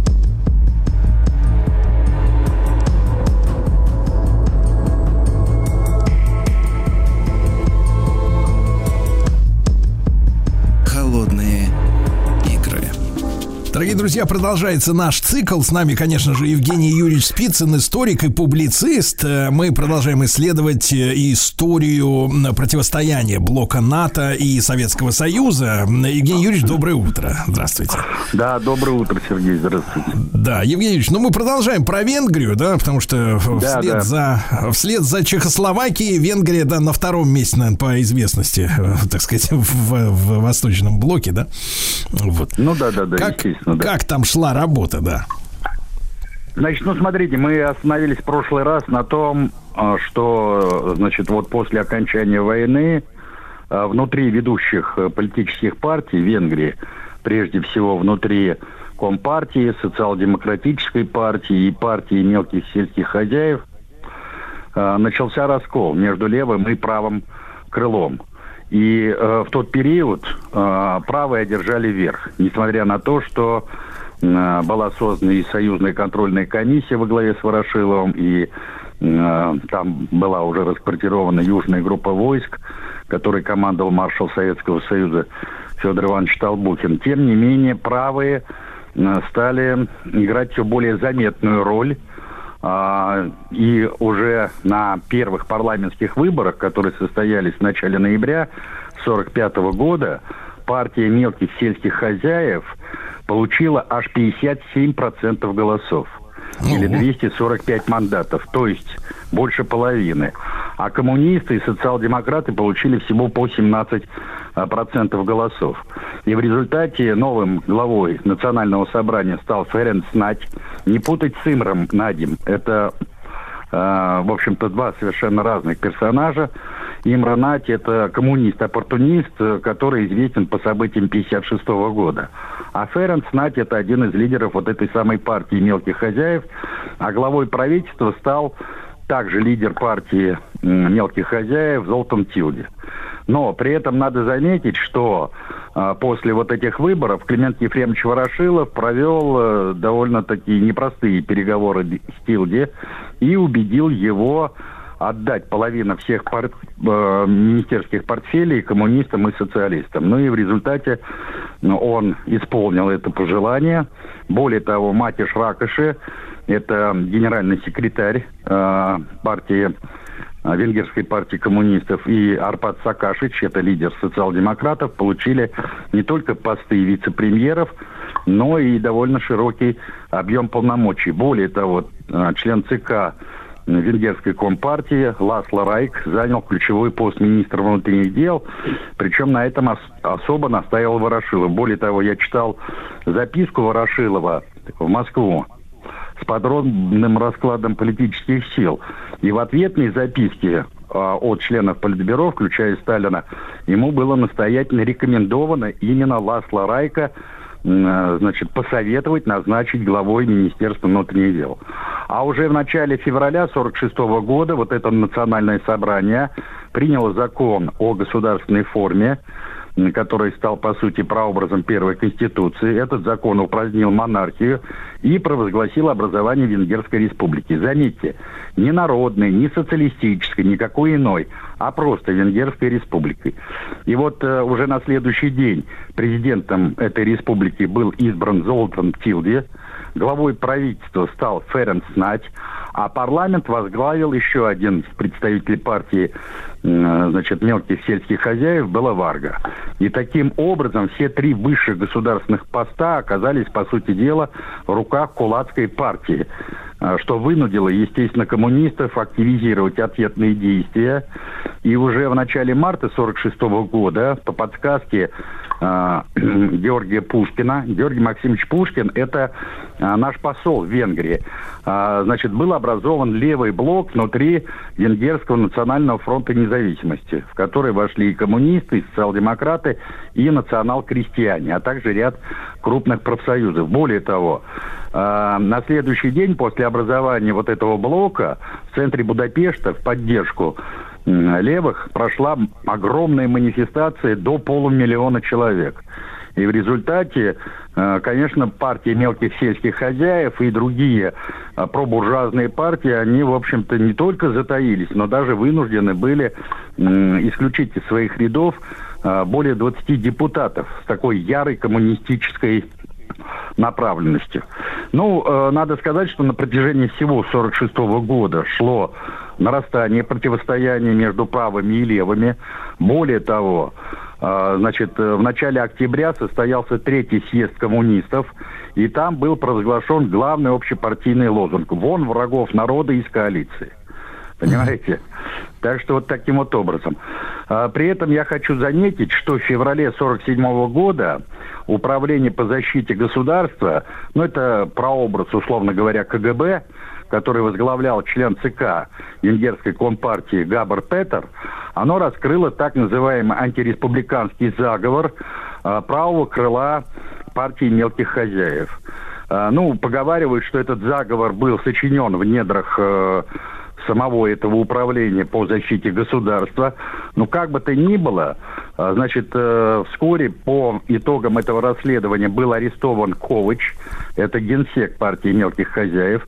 Затем глава парламента Варга э, вынужден был подать в отставку, а премьер-министр Ференц Найт, который тогда находился на отдыхе в Швейцарии, после телефонного разговора с Ракоши, также добровольно подписал заявление об отставке и остался в эмиграции. То есть он на родину даже не вернулся. И более того, к руководству партии мелких сельских хозяев пришло левое крыло во главе с Иштваном Добе. Новым спикером парламента стал член ЦК Венгерской компартии Имре Нать, вот уже Имре Нать, не Ференц Нать. А главой правительства стал также член э, нового левого руководства партии мелких сельских хозяйств, министр обороны Лаяш Диниш. Ну, в общем, э, короче, э, коммунисты сумели э, в начале 47 года обыграть э, своих политических противников, а уже в июле 47 года Национальное собрание утвердило трехлетний план восстановления народного хозяйства, который был предложен как раз коммунистами. Так что вот таким вот образом.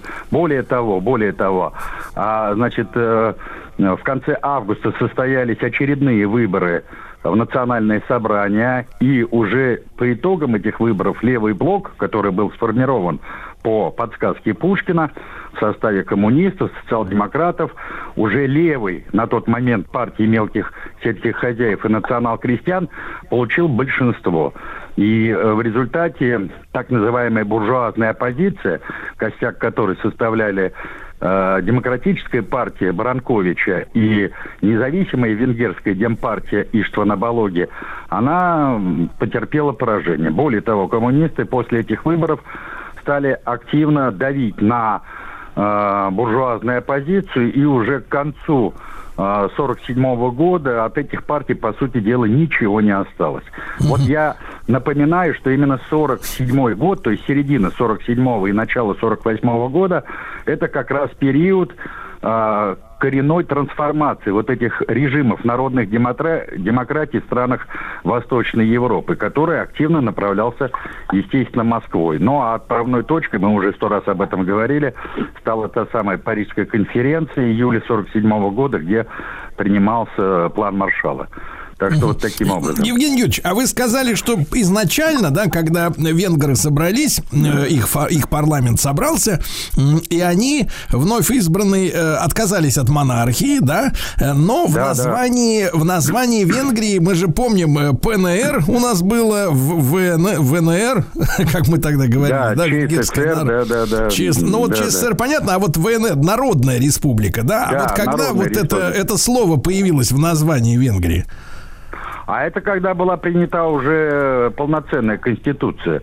Это уже, да, 48 год, вот тогда э, в новой конституции, полноценной конституции было закреплено э, это название. Дело в том, что надо сказать, что э, еще в марте 1948 года состоялся 26-й чрезвычайный съезд социал-демократов, который, во-первых, принял решение провести тотальную чистку от правых элементов, а, и более того, войти в состав межпартийной комиссии по объединению социал-демократов с коммунистами. Кстати, возглавлял эту комиссию Янош Кадр, знаменитый лидер Венгрии, который тогда был заместителем генсека и первым секретарем столичного горкома, то есть Будапештского горкома партии.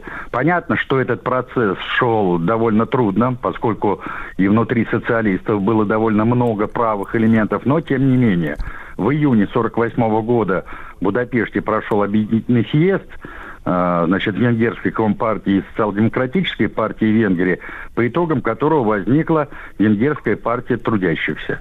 Значит, причем замечу, что лидером этой партии стали не коммунисты, а социалисты. В частности, Арпад Сакашич, о котором мы уже говорили. А генеральным секретарем был избран Матиш Ракоши, то есть генсек э, старой компартии. А его заместителями стали три человека, в том числе Михаил Фаркаш и Янош Кадр. При этом я замечу, что когда э, значит, состоялось объединение партии, то была проведена тотальная чистка. Знаете, сколько было исключено членов партии? Почти 200 тысяч. 200 тысяч? Ее, да, 200 тысяч. И численность ее резко сократилась до 900 тысяч человек.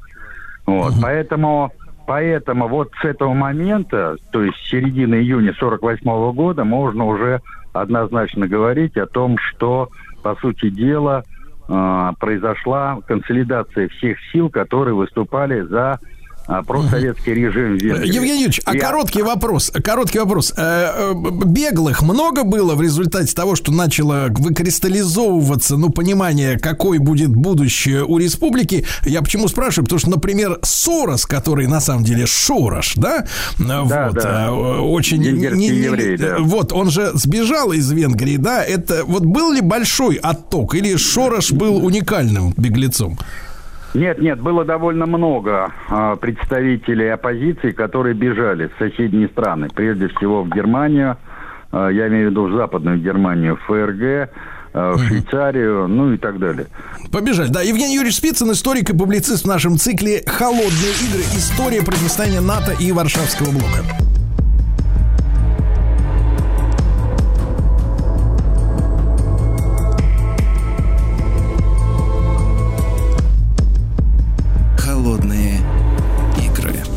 Итак, друзья мои, в прямом эфире Евгений Юрьевич Спицын, историк и публицист. Наш цикл «Холодные игры» о венгерском, о развитии событий в Венгрии мы сегодня говорим. Евгений Юрьевич, вот э, скажите, пожалуйста, мы как-то в одном из наших эфиров, э, не с вами, да, оценивали жестокость э, венгерских э, солдат, офицеров во время э, Второй мировой, Великой Отечественной, да, они яростно сопротивлялись и были очень жестокими в оккупационном информационном плане. А я поинтересовался у одного из наших, из ваших коллег, да, в, с чем связано такое вот э, зверство. А прозвучала версия, что у венгров была, я так понимаю, что до сих пор это продолжается, судя по некоторым репликам, а память об участии царского правительства в середине 19 века в подавлении венгерского восстания, когда они хотели выйти из-под власти австрияк, но пришел, пришли наши войска и, соответственно, так сказать, разметали их. И вот с тех пор якобы вот сидит сидит вот эта вот э, такая вот злоба, да, затаенная. Как вам кажется, это э, вот культурологически это имеет под собой основание? Да, имеет, безусловно, э, основание. Более того, у них же знаменитый поэт Петр Петефи, он же погиб во время этого восстания, а он в культурной и такой идейной, что ли, жизни венгров, ну, занимает примерно то же самое место, что у нас Александр Сергеевич Пушкин понимаете? Mm. И mm-hmm. тут, тут, да, и тут ведь вопрос еще и э, в умело направляемой пропаганде. Вот. Конечно, участие царской России в подавлении венгерского восстания, на мой взгляд, была грубейшая ошибка Николая Первого. Тем более, что австрияки нам потом ну, заплатили звонкой монетой предательство, когда мы начали знаменитую восточную или крымскую кампанию. Они в 1954 году, по сути дела, встали на стороны турок, французов и англичан. Они не принимали сами активного участия в этой восточной, или, как у нас говорят, крымской войне, но, тем не менее, значит, э, представляли определенную угрозу и даже шантажировали Петербург. Вот. А если а возвращаться... вот, э, вы- да, вот и пару слов буквально, чтобы мы понимали, да, и народное настроение, да, все-таки. зачем, э, с, каких соображений Николай Первый вот пошел на помощь э, австриякам в этом конфликте? Я понял. Дело в том, что я напомню, что после окончания наполеоновских войн был создан так называемый Священный Союз. А, был, инициатором создания этого союза стал Александр I. А, И вот этот Священный Союз должен был стоять на страже интересов легитимных монархий, которые были восстановлены против после окончания наполеоновских войн. И зачастую, а, поддерживая вот этот порядок, э, наше правительство наступало на национальные интересы страны в угоду сохранения значит, э, легитимных э, монархических режимов в Европе. И основной целью э, Священного Союза было подавление э, революции. И вот в этом случае Николай I, да, следуя вот этому основному постулату, что ли, Священного Союза, принял участие в подавлении очередной европейской революции. Потому что э, в Евгений 20 Юрьевич, а да, мы в 20 были, мы были обязаны, я вот что хочу понять, Нет, нет, нет, нет, обязаны? мы... Нет, нет, нет, не были. Никаких формальных обязанностей, тем более письменно закрепленных, безусловно, не было. Это была просто основная идейная установка. Вообще Николай I, который был потрясен восстанием декабристов, он всю свою жизнь а, значит, э, как зеницу ока берег именно вот эту монархическую легитимность и считал революции, да, главной угрозой, главной опасностью существования национальных государств. Поэтому зачастую, наступая на национальные интересы России, прямые национальные интересы России, он действовал вот в парадигме или в рамках основных задач Священного Союза. Хотя я хочу сказать, что самого Священного Союза уже давным-давно не существовало. Он приказал долго жить еще в начале а, 30-х годов, когда возник известный, да, известный кризис э, в Османской империи, а, и мы подписывали тогда с турками целый ряд довольно выгодных Евгений так а России. что, Николай Первый выдвинул войска, э, ну, так сказать, по, по какой-то хотя бы просьбе этих австрияк, то есть... э, Нет, э, форма... как? нет, форма... не- нет, нет, формально действительно была просьба австрийской короны, причем там же произошла смена правящего монарха, да, на престол вступил э, тот самый император, который просидел на нем вплоть до 1916 года. Заметьте. Да, но он, правда, в конце жизни сошел с ума. Франц Иосиф имеется в виду. Вот. Прожил он чрезвычайно долго, больше 90 лет. А, да, Евгений и- правильно да, я и- понимаю, да, чтобы так культурологически мы осознавали это, да, потому что э, мы-то, э, с, э, ну, у нас как принято, со сменой строя, условно говоря, у нас как бы обнуляются обязательства. То есть, вот, условно говоря, ну, не формальными, а идеологически, как бы, мы считаем, что мы, например, сейчас вот, э, ну, как бы, не советские люди, а, сове... а большевики считают, что а мы не, не, не, не, не русская монархия, да, то есть, как бы, меняется, и мы внутри тоже перестраиваемся, ну, психологически. Естественно, да. Ну, А для естественно, да. них, для них, что, в принципе, по большому счету, что Российская империя, что СССР, что РФ, да, это вот одна и та же история, и поэтому чувства одни и те же, да?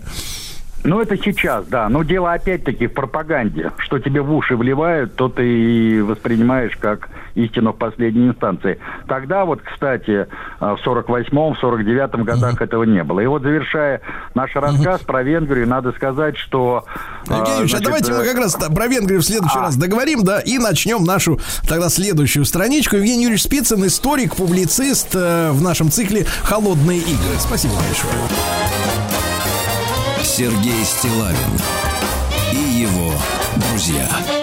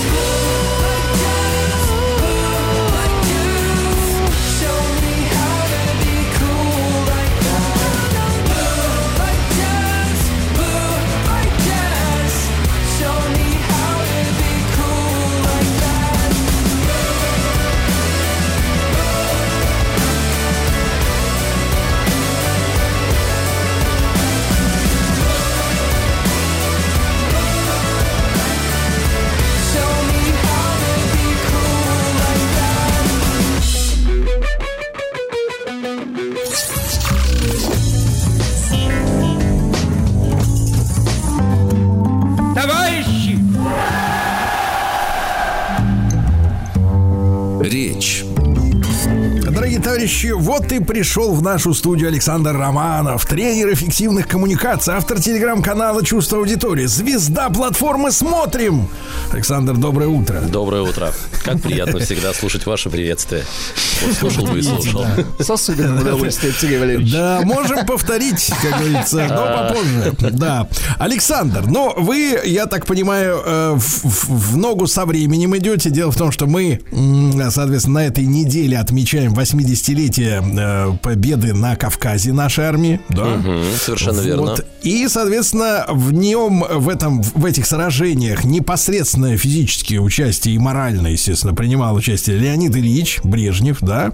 Вот. И И, вот речь. Леонида, Леонида Ильича мы сегодня будем рассматривать, да? Да, действительно, вы абсолютно правы, когда говорите, что мы пытаемся идти в ногу со временем, потому что вот сегодня у нас 12 октября, а 15 октября 1967 года произошло событие, на котором Леонид Ильич произнес эту речь. И она тоже, конечно, напрямую связана с Великой Отечественной войной, э, ну не просто напрямую, а значительно связана с ним. А, 15 октября 1967 года в честь а, приближающейся, а, приближающегося очередного юбилея Октябрьской, Великой Октябрьской революции в Волгограде открывается Мамаев курган. И Леонид Ильич Брежнев, приехав туда на своем спецпоезде, в своем спецвагоне, произносит речь. Давайте послушаем ее начало. Наш народ, наш советский строй одержали здесь, на Волжских берегах, великую победу. Здесь, нашей советской родине пришлось выдержать одно из самых тяжелых испытаний в своей истории. Здесь, на Мамаевом кургане, где, как говорят, к концу боев было больше металла, чем земли, все мы думаем о стойкости нашего народа, обо всем, что он перенес, не дрогнул духом, не усомнился в победе. Да. Звучит, Леонид Ильич, да? Вот не, не- не очень Хорошо непривычно, звучит, очень хорошо, хорошо звучит, потому что звучит. 67-й год, и так непривычно нам слышать его а, таким Бодрым. четким, бодрым, ясным и понятным, да. А, итак, 15 октября 1967 год, мы на Мамаевом кургане, и, наверное, сегодня, сегодня я когда готовился к этой теме, мы немного будем говорить о Леониде Ильиче, мы немного будем говорить о, о периоде вот об этом, да, а, конечно, мы будем говорить о Мамаевом кургане, потому что история этого места и история этого мемориала, ну, она, честно вам скажу, не знаю, уложимся ли в одну программу, посмотрим, может, на другую перенесем, потому что там действительно очень много интересного. Ну, во-первых, давайте к этимологии. А, такая, знаете, поверхностная бытовая этимология Мамаев курган. Думаешь, ну вот что такое? И как бы первое, что, на что натыкаешься, на легенду о том, что здесь, на этой горе, похоронен Мамай. Это, конечно, полная чушь. Мамай похоронен абсолютно не там. Мамай похоронен в Крыму под Феодосией. Довольно скромная могила. Она была найдена. Да и Мамаев курган не назывался курганом. Понятно, что такое курган? Курган – это место захоронения. И курганом он стал а, как раз после Сталинградской битвы, после ее окончания. А назывался он до этого Мамаев Бугор. А, и было еще одно название, вот такое профессиональное, которое, собственно, уже а, у нас вызывает м, такой военный интерес. Это была так называемая высота 102. Высота, высота 102 а, очень важная высота для Сталинградской битвы. А, несколько раз она переходила из рук в руки. А, в концу Сталинградской битвы эта высота 102, вот этот вот будущий Мамаев курган, ну, там мы немножко поясним, где что располагается, он просто представлял собой, вот как Леонид Ильич в речи нам говорил, груду земли, перемешанной с металлом, с человеческими останками. Это, конечно, производило ужасное зрелище, и в воспоминаниях людей, которые оживали вот в этом Сталинграде, оживали в Сталинграде 43 года, в воспоминаниях было, что вот этой весной, ну уже в феврале закончилась Сталинградская битва, что весной 43 года трава не росла на Мамаеве. То есть так он Более был... того, Ага, Александр, да, да. мы бывали, да, там, в тех Мгм, местах, я мгм. думаю, многие наши слушатели, там есть замечательный музей, э, местные подвижники его э, делали всегда, вот, и они рассказывали, что чуть ли не пять лет потом не росла.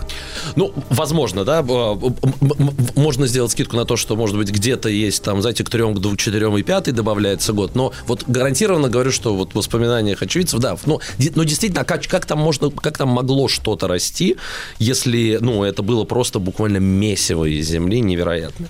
Ну, вот это вот э, знаменитая высота 102, которая переходила много раз из рук в руки, и, э, и в воспоминаниях а, маршала Чуйкова. Вот так он говорит о в этой высоте. Командный пункт, овраг, свежевырытые щели, блиндажи, Мамаев курган. Мог ли я тогда предполагать, что он станет местом высшего напряжения боев за Сталинград? Что здесь, на этом клочке, не останется ни одного живого места, не перекопанного взрывами снарядов и авиабомб.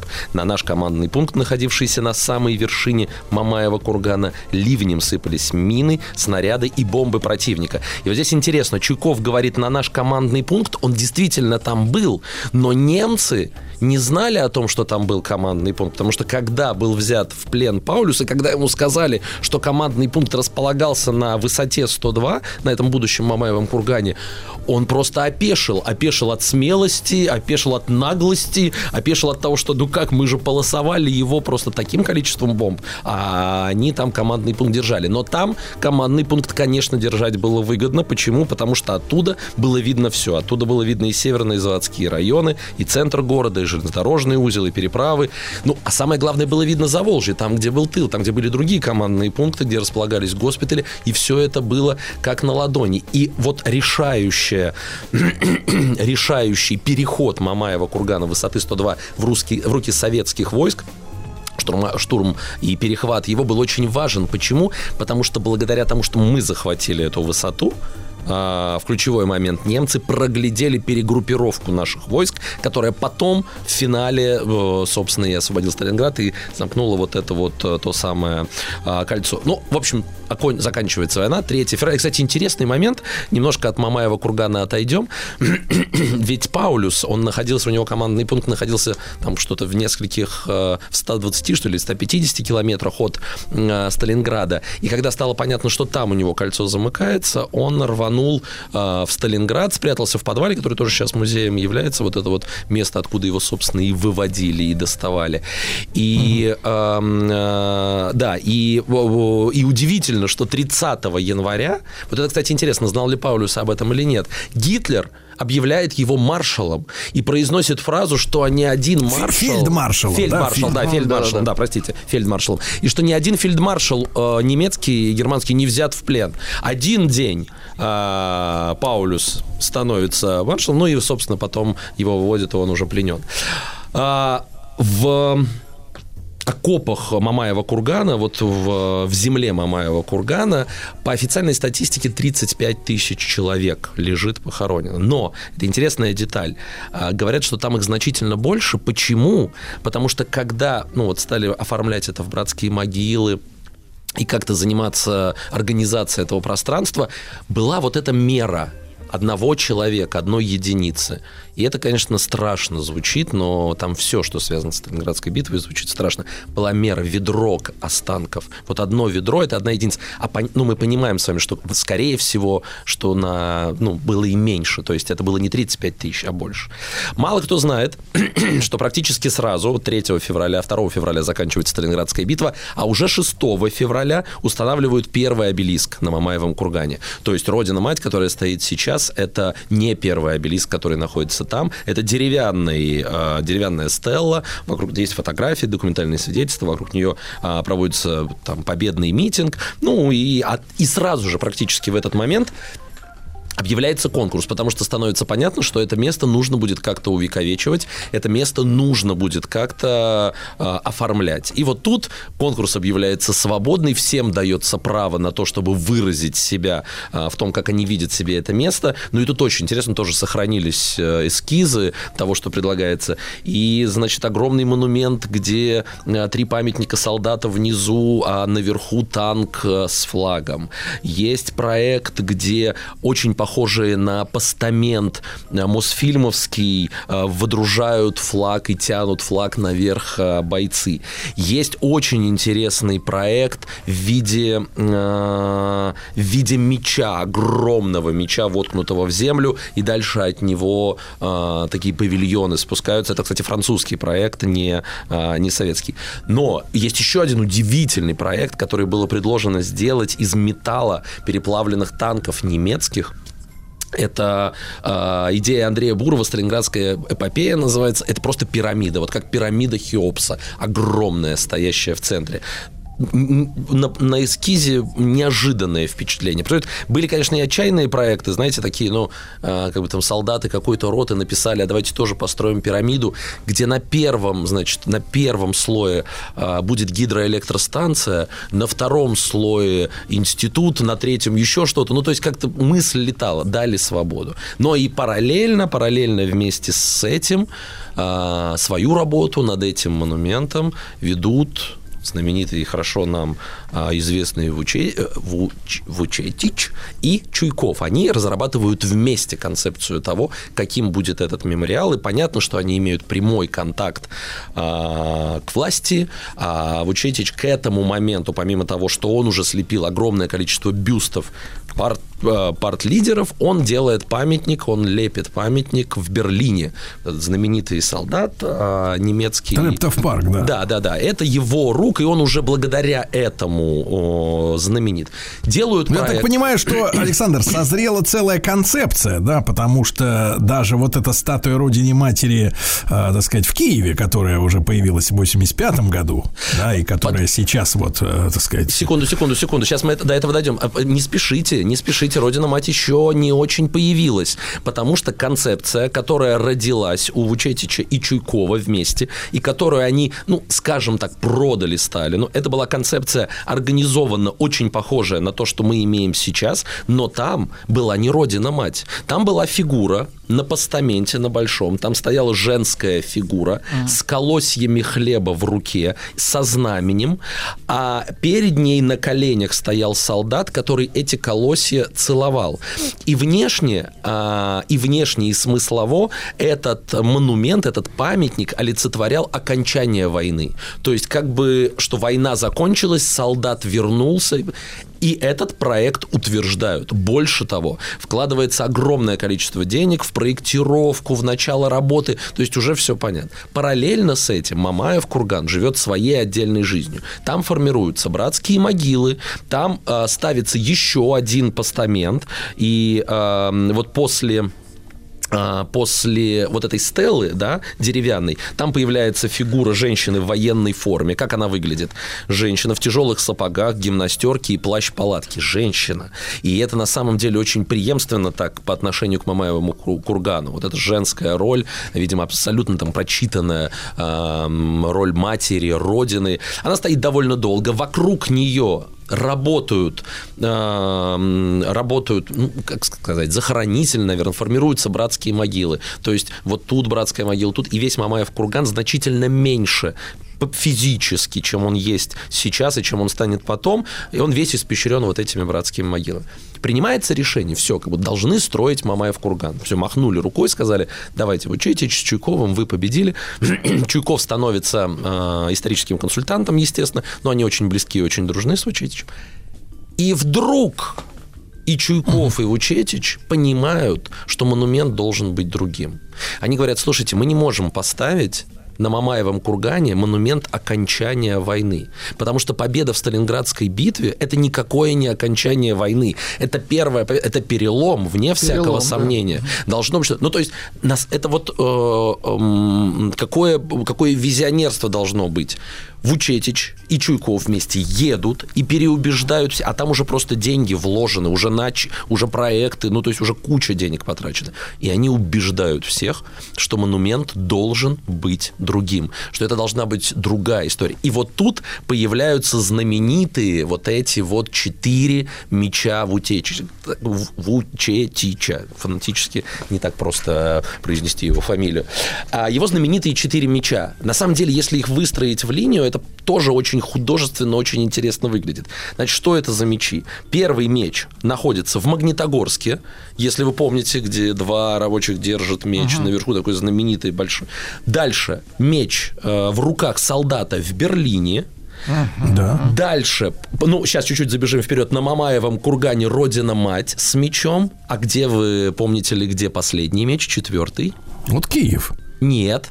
Нет? Перед зданием ООН в Соединенных Да Штатах? Америки М. перекуем мечи на орала, если вы помните такую статую, где такой крепкий мужчина сгибает меч и молотом перебивает его. Это уже тотальный переход к мирной жизни. Вот это знаменитые четыре, э, четыре его меча, которые выстраиваются в конструкцию. И, может быть, у меня здесь есть идея о том, что когда он перепридумывал этот памятник, ну, действительно, нельзя ставить в Сталинграде памятник победе, потому что не было еще Прохоровки, не было похода по Европе, еще кучу всего не произошло.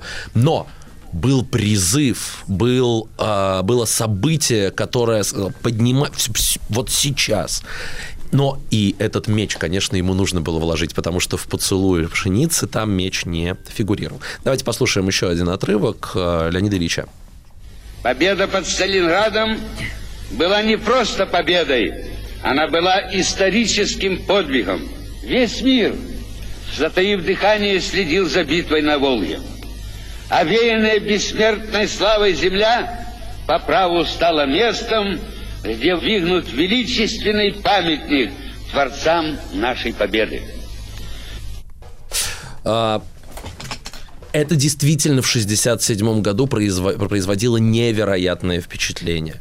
А, То, каким был Мамаев курган, это было настоящее чудо, чудо инженерной мысли, чудо творческой мысли. И, конечно, это была невероятная, ну, такая мировая заявка на, на величие. Почему? Потому что в этот момент, в 1967 году, ам, Родина-мать была занесена в Книгу рекордов Гиннесса как самая высокая статуя на тот момент. И вот тут интересно посмотреть на то, как вообще а, проходила работа подготовки. То есть в 1959 году, 8 лет до 1967 года, а, строился Мамаев курган под личным, просто неусытным контролем и Чуйкова, и Вучетича, которые там просто дневали и ночевали. Они, кстати, должны были открыть его в 65-м, к 20, э, или, а, да, к 65-му, к 20-летию Победы, но не успели. Им тогда сказали, ребят, шансов немного, вот только 67-й год. Ну вот только 67-й, ну как бы вот только туда мы можем посмотреть. Больше никаких у нас там типа вариантов нет. Сколько? А, это получается 50-летие, да, 50-летие Октябрьской революции. А, статуя Родины-Матери должна, быть, должна была быть меньше. В два раза. Ну, просто должна была быть меньше. Но стало больше, в два раза, думаю, что все мы понимаем, благодаря кому? Благодаря Никите Сергеевичу Хрущеву, который в период, когда мы должны были догнать и перегнать Америку, в своем представлении сравнивал ее со статуей свободы и сказал, она должна быть обязательно выше статуи свободы. Вот что хотите, делайте. И для, насколько я понимаю, даже для Вучетича и Чуйкова это было некоторой неожиданностью. А самой главной неожиданностью это было для инженеров, потому что они не очень понимали, как конструкцию в два раза тяжелее здесь установить. И вот тогда было принято решение донасыпать земли, очень много земли. И вот эти братские могилы, которые были там, часть была вывезена, часть была засыпана, Мамаев курган очень сильно увеличился. И вот здесь нужно сказать важную подробность, что эта высота 102 находится не там, где стоит Родина-Мать, а находится в 200, в 200 метрах. И туда вообще проход в принципе запрещен, потому что там находятся легендарные водные, как это сказать, не контейнер, водные Бассейн. резервуары, резервуары, которые питали водой весь город. Это был очень стратегически а, важный объект. И вот эта вот высота 102, она в 200 метрах. А вот Родина-мать встала здесь, а, на этом возвышении. И вот этот вот курган, он стал огромным, невероятным. Дальше... Сергей? Да? Сергей, конечно. Могу продолжать? Ну, Конечно. буква- буквально Хорошо. через некоторое время вы можете продолжить. Товарищи!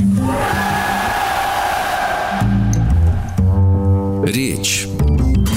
Итак, в нашей студии Александр Романов, тренер эффективных коммуникаций, автор телеграм-канала «Чувство аудитории». И мы сегодня отталкиваемся от речи Леонида Ильича Брежнева 1967 года на Мамаевом кургане. Правильно, Саш? Да, совершенно верно. На открытии Мамаева кургана в эти дни это было 15, 15 октября 1967 года. И закончили мы с вами на том, что все было принято решение, был э, изменен монумент, появилась Родина-Мать. И э, вот здесь, прежде чем перейти к техническим характеристикам, давайте, конечно, про образ Родины-Матери и про то, э, как, э, как у Вучетича родился этот образ. Вот есть у вас какие-то м, какие-то ассоциации э, с чем-то в, мир, в истории мирового искусства, когда вы видите Родину-Мать? О чем вот вы думаете? Напоминает ли она вам что-то? Ну, конечно, не нас про мировое искусство спрашивать. Да, понятно. А, но вы знаете, на самом деле, на самом деле для нас, а, для нас образ Родины Матери настолько законченный и настолько оригинальный, что нам сложно его с чем-то связать. Но в действительности, если мы увлечемся чуть-чуть этой темой, как вот, например, я при подготовке к этому эфиру увлек, что действительно мы обнаружим связь. Во-первых, на барельефе Триумфальной арки в Париже есть изображение Марсельезы, которое точно так же открывает рот, если посмотреть, кричит, э, призывая э, за собой. И э, на самом деле даже Вучетич не сильно это отрицал, что он как бы вот этот крик французской революции вложил в уста Родины Матери. Дальше, если мы вспомним с вами безголовую Нику сафракийскую, да, с двумя крылами, которая в Лувре стоит, то у нее такое легкое, легкая накидка, что ли, как, ну, не сказать, что это платье. И вот именно в такой же вот легкой накидке а, Родина-мать стоит. И в этом смысле, на самом деле, заключается талант великого скульптора и великого художника. А, Это же не в том, что он там смазал, перерисовал или у кого-то что-то украл, а в том, что он смог объединить в этом сразу несколько каких-то а, очень важных Но сделать архетипических- узнаваемым и авторским. да, правильно? да, абсолютно. Не, ну конечно, конечно, это абсолютно точно. Тут нет вообще никаких сомнений. Просто когда ты начинаешь этим заниматься, ну, послушайте, а, мы, например, про это знаем, а вот знатоки Переосмыслил. Да, а вот знатоки личной жизни, знатоки личной жизни скульптора прекрасно знают, что лицо лицо он лепил со своей супруги. Правильно. Вот. А, ну и вообще, на самом деле, на самом деле, с этим связано много любопытных... Ну а, там любо- ведь, а, Александр, там ведь технологически это было сделано так, чтобы лицо-то читалось именно с земли, потому что у нас некоторое время назад горе-блогеры начали с увеличительным объективом, значит, рассматривать лицо Родины Матери и Зачем? говорить, что оно несимпатичное, мягко Эстеты. Не, да, подождите, подождите, подождите. Это глупо. рассчитано оно на то, что ты смотришь снизу. Да ну, послушайте. А, во-первых, я хочу сказать, что вот эти блогеры, про которых говорите, мне про это ничего не известно, они вот как раз смазывают э, и, и воруют некоторые идеи, потому что, когда приемная комиссия э, художественная Советского Союза приехала принимать Родину Мать, они сказали, ну, просто прекрасный памятник, ну, просто великолепный, но лицо какое-то не русское. Нельзя ли вот как бы чуть-чуть, ну, как бы чуть-чуть вот изменить, вот чуть-чуть, ну, как-то вот не очень. И потом тогда взял супругу свою и с нее а, слепил это. Поэтому, ну, да, конечно, конечно, чтобы снизу читалось, э, там все это учитывается, но тут не надо, говоришь, не симпатичное. Лицо нормальное, абсолютно, в художественном смысле абсолютно выразительное. Но В тот момент времени, который отображен, правильно? Конечно, Вот, конечно, конечно. Нет, вообще образ зовущей матери и кричащей матери, а потом э, вот э, груз- известный вот этот автор, который родину мать придумал, которая на плакатах, я сейчас просто не вспомню фамилию, он же рассказывал историю, как у него этот образ родился, когда его супруга вбежала на кухню и сказала, война началась, и он просто в этот момент увидел ее лицо, схватил э, блокнот и зарисовал его, потому что, видимо, же- именно женское начало так может передать гнев, страх, э, нен- вот все это вместе. И, конечно, призыв. Конечно. М, к разговору, кто был прототипом. Это довольно интересная история. Тут много всяких легенд ходит. Например, э, в 2003 году Валентина Изотова, э, которая работала официанткой в ресторане «Волгоград», заявила, что когда Вучетич, приезжал и лепил, он ее приглашал, э, по 3 рубля в час ей платили, она стояла, и он с нее пластику тела э, якобы делал, да. То есть, а вот Анастасия Пешкова него из что, была Барнаула... мастерская в Волгограде? Нет, нет, нет, нет, нет, это немножко не так было. Смотрите, а, вообще как технологически они ее делали. То есть мы же с вами уже знаем, что Хрущев сказал в два раза больше она должна быть по размеру.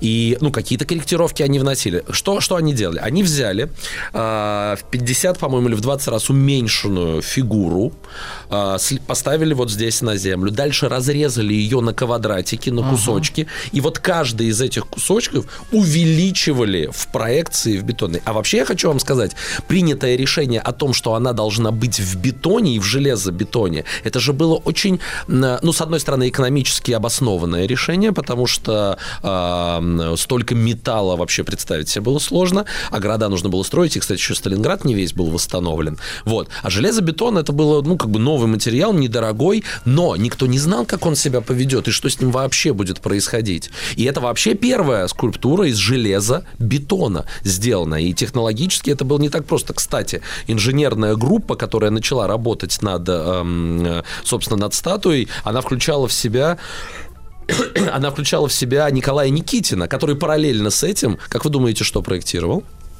Так. Останкинскую телебашню. И я удивился, потому что мне казалось, Останкинская телебашня как будто это что-то там 70-е, какие-то 80-е, но никак. Нет, 67-й год. И удивительно, если мы все помним, что Останкинская телебашня свою устойчивость за счет чего поддерживает? За счет Канаты. натянутых канатов. И Родина-мать тоже удерживает свою, э, удерживает вот этот расползающийся, разлетающийся бетон. Она внутри стянута 99 канатами. И я видел видео, в котором эм, там внутри Родины Матери есть кабинет, где сидит смотритель, и с помощью советского аппарата, к которому подключена датчики от каждого из этих канатов, он раз в день, там, ну или с какой-то периодичностью тестирует их натяжение. А, инжен- и а еще одно чудо, я вам скажу. Вы знаете, что э, памятник, роди- э, статуя э, Родина-Мать, она стоит не закрепленная. Вот вы берете статуэтку, ставите на полку, да, на стеллаж, и она же у вас никуда не падает, она очень устойчива. Точно так же поставлена и Родина-Мать. Почему? Потому что э, вот Никитиным просчитано конструкционно так, что она никуда не денется. Но когда э, комиссии, принимающие у э, Чуйкова, спрашивали, э, а что будет, если она падать начнет? Он говорит, у нас там предусмотрены ниши, если она начнет падать, мы поставим туда домкраты и аккуратненько ее, значит, приподнимем. Комиссия это съела, все нормально, приняла, ниши действительно есть, но домкратов такого уровня до сих пор нет. Ну, то есть он просто успокоил. Он просто успокоил. Это ну, как бы это нужно было успокоить, потому что она никуда не девается. Она стоит абсолютно уверенно. И, и вот этот вот то, что она стоит незакрепленная, это, конечно, ну, это, конечно, очень э, такое рискованное, а, рискованное проектие, но было просчитано все до мелочей. Никитин, кстати, Товарищ дорогой Александр, Да. да. вон Александрийский столб в Питере на Дворцовой площади стоит сам по себе. Ну, хорошо, но вы Ну, вспомните... люди близко не секунду, подходят но- же. Нет, вопрос не в этом. Но вы вспомните Александрийский стол, который внешне а, производит очень, а, ну, такую конструкцию устойчивую визуально. И вспомните Родину-мать, которая визуально разнесена очень сильно. Ну, и кажется, что было бы неплохо ее, может быть, и закрепить, потому размах, что да. одна, одна, да, один размах руки в ту сторону, но благодаря тому, что внутри, знаете, как она сделана? А, конструкционно это несколько горизонтальных и вертикальных еще секций. То есть это, условно говоря, такая конструкция жесткая, а, с горизонтальными и вертикальными линиями, поперечными и продольными. А дальше они обрезаны. То есть она сама вся внутри дру- себя держит за счет этих а, поперечно-продольных конструкций. И это, ну, как бы добавляет ей очень серьезную устойчивость. И, кстати... Это инженерная мысль Инженерная да? мысль, совершенно верно. Инженерная А, мысль. Никитин, Да. Никитин докторскую диссертацию защитил э, на строительстве Родине Матери. Но про железобетон. Придумали они, значит, что будут железо, э, делать из железобетона, но как он себя поведет, никто не знал. И вот тут вскрылись неожиданные подробности. Появились, стали появляться мелкие трещинки. Они были не критические, но они не критичные, но они стали появляться. И как вы думаете, вы знаете, как бы я всегда очень радуюсь так, э, таким фактам, когда какой-то какой мелкий недостаток рождает что-то новое и что-то очень классное. К чему это подтолкнуло? А подтолкнуло это к появлению в Советском Союзе новой профессии. Как вы думаете, какой? Промышленный альпинист. Не было до этого момента промышленных альпинистов, и никто на родину мать лезть был не готов. А очевидно, что за поведением железобетона нужно, бетон нужно было наблюдать. И вот тогда обратились к альпинистам, которые лазали. Удивительно, но вся мать наверху, она вот в этих вот, э, ну, как это правильно называется, крепежах, за которые можно цепляться. И вот они до сих пор. А выходят они, лаз у них вот свой профессиональный для промышленных альпинистов, он в эфесе э, э, мяча. То есть вот так вот открывается крышка. Круто. Они- Да, кстати, с желез... с бетоном вот тоже, да, вот вроде бетон, бетон. А сколько интересных подробностей с ним связано? А, бетономешалок-то не было. А сколько бетона Как нужно? не было? Не было на тот момент, ни од- не было бетономешалок, не Да было такой. что? Да, нужно было. И вот это тоже Вы потрясающе. как-то даже радуетесь, что их не было? Да, потому не- что с не этим связана история потрясающая. Удовольствием потому что, потому что личным указанием э, местных властей по договоренности с Чуйковым и с Вучетичем вереница э, грузовых машин, которые везли бетон, на каждую машину был поставлен специальный зеленый флаг. И это значит, что под страхом смерти ее нельзя было останавливать. И если вдруг, вот почему вы говорите, почему вы таким удовольствием говорите? Потому что ну, я вот могу понять этих водителей. Потому что когда останавливал какой-нибудь незнающий гаишник, или как там у них он назывался в тот момент, наверное, гаишник, останавливал, забирал права, водитель мог позволить себе сказать, завтра сам принесешь, и уехать с этим зеленым флагом. И ведь действительно приносил, потому что было специальное распоряжение. Грузовики с зеленым флагом – это святые грузовики. Они везут бетон на монумент Родине Матери. Их не трогать. Есть фотография. Это, э, это реально 50 вот так вот машин. Говорят, ну сколько там, шутка ли, сколько там э, бетона нужно, э, э, бетона нужно э, было для этого. Вот. э, Интересная история с одобрением лица, которую я вам рассказал, что не сразу, значит, вот э, Признали. одобрили, да, признали, но тут, слава богу, помогла жена. Кстати, вспоминает сын э, э, Вучетича, что ему вообще было очень важно, он когда слепит какой-нибудь бюст и чье-нибудь лицо, ему очень важно было, чтобы кто-то посмотрел. И вот как-то он слепил э, бюст Хрущева, а в доме, где он жил, никого не было. И была только э, вахтерша какая-то там, ну, помощница. Он ее позвал, она так ходила, ходила, ходила. И говорит, там, Вера, что ли? Говорит, да иди, дура, не понимаешь ничего. Вот, ну, в общем, э, и без шутки тоже не обошлось. А, да, кстати, да, у, у, у, у Чуйко и Вучетича спрашивали, а почему кричит? Ты знаете, что он отвечал? Он говорит, меня спрашивает начальство, зачем у нее открыт рот, ведь это некрасиво. Отвечаю, а она кричит.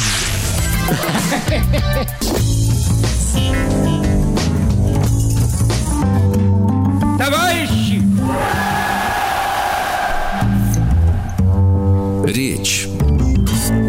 Александр Романов, тренер эффективных коммуникаций и автор телеграм-канала «Чувство аудитории». А представить себя, Александр, очень просто. Зайти на платформу «Смотрим» и посмотреть там э, наш видео-подкаст «Речь». Правильно? Все верно. Да? Александр, так вот, э, какой ответ ты еще раз? э, Да, да, да, да, почему, да. э, на сказать, самом вот интересном месте. А говорил, ну, еще раз напомню, э, в чем история. Спрашивают у Вучетича, а почему она кричит-то, ваша это родина мать? Он говорит, ну, говорит, это же некрасиво. Он говорит, да вы подождите, она ж кричит за родину, вашу мать. Вот так вот. То есть мог ответить.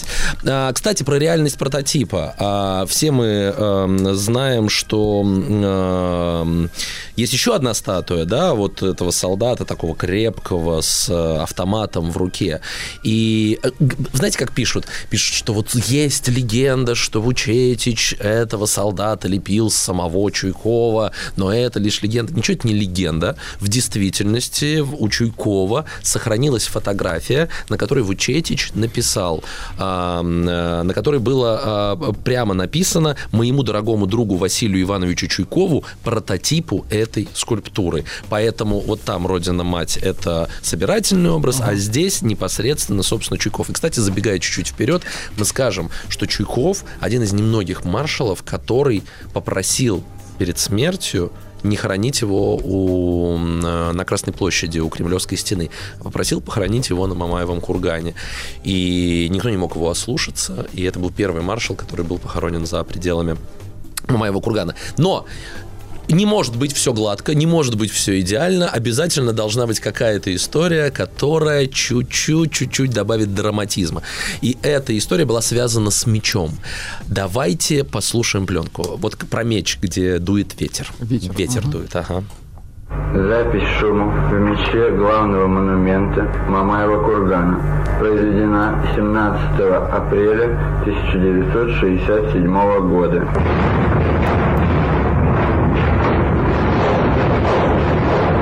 Ну, в общем, ничего не понятно, что записано. Послушайте, меч делали не из железобетона, меч делали из титановых пластин. Сделали, установили, все классно, но вдруг местные жители, рядом живущие, стали жаловаться, что что-то непонятное происходит, чуть ли не Как бомбежка. самолет, да? Да, ну просто Гудит как- как- ну, как про НЛО-то, может, еще и не говорили, ну, в общем, что только не приписывали этому шуму. Выяснилось, что это колебание меча. И вот эти металлические пластины, они отцепились и били, и создавали просто невероятный шум.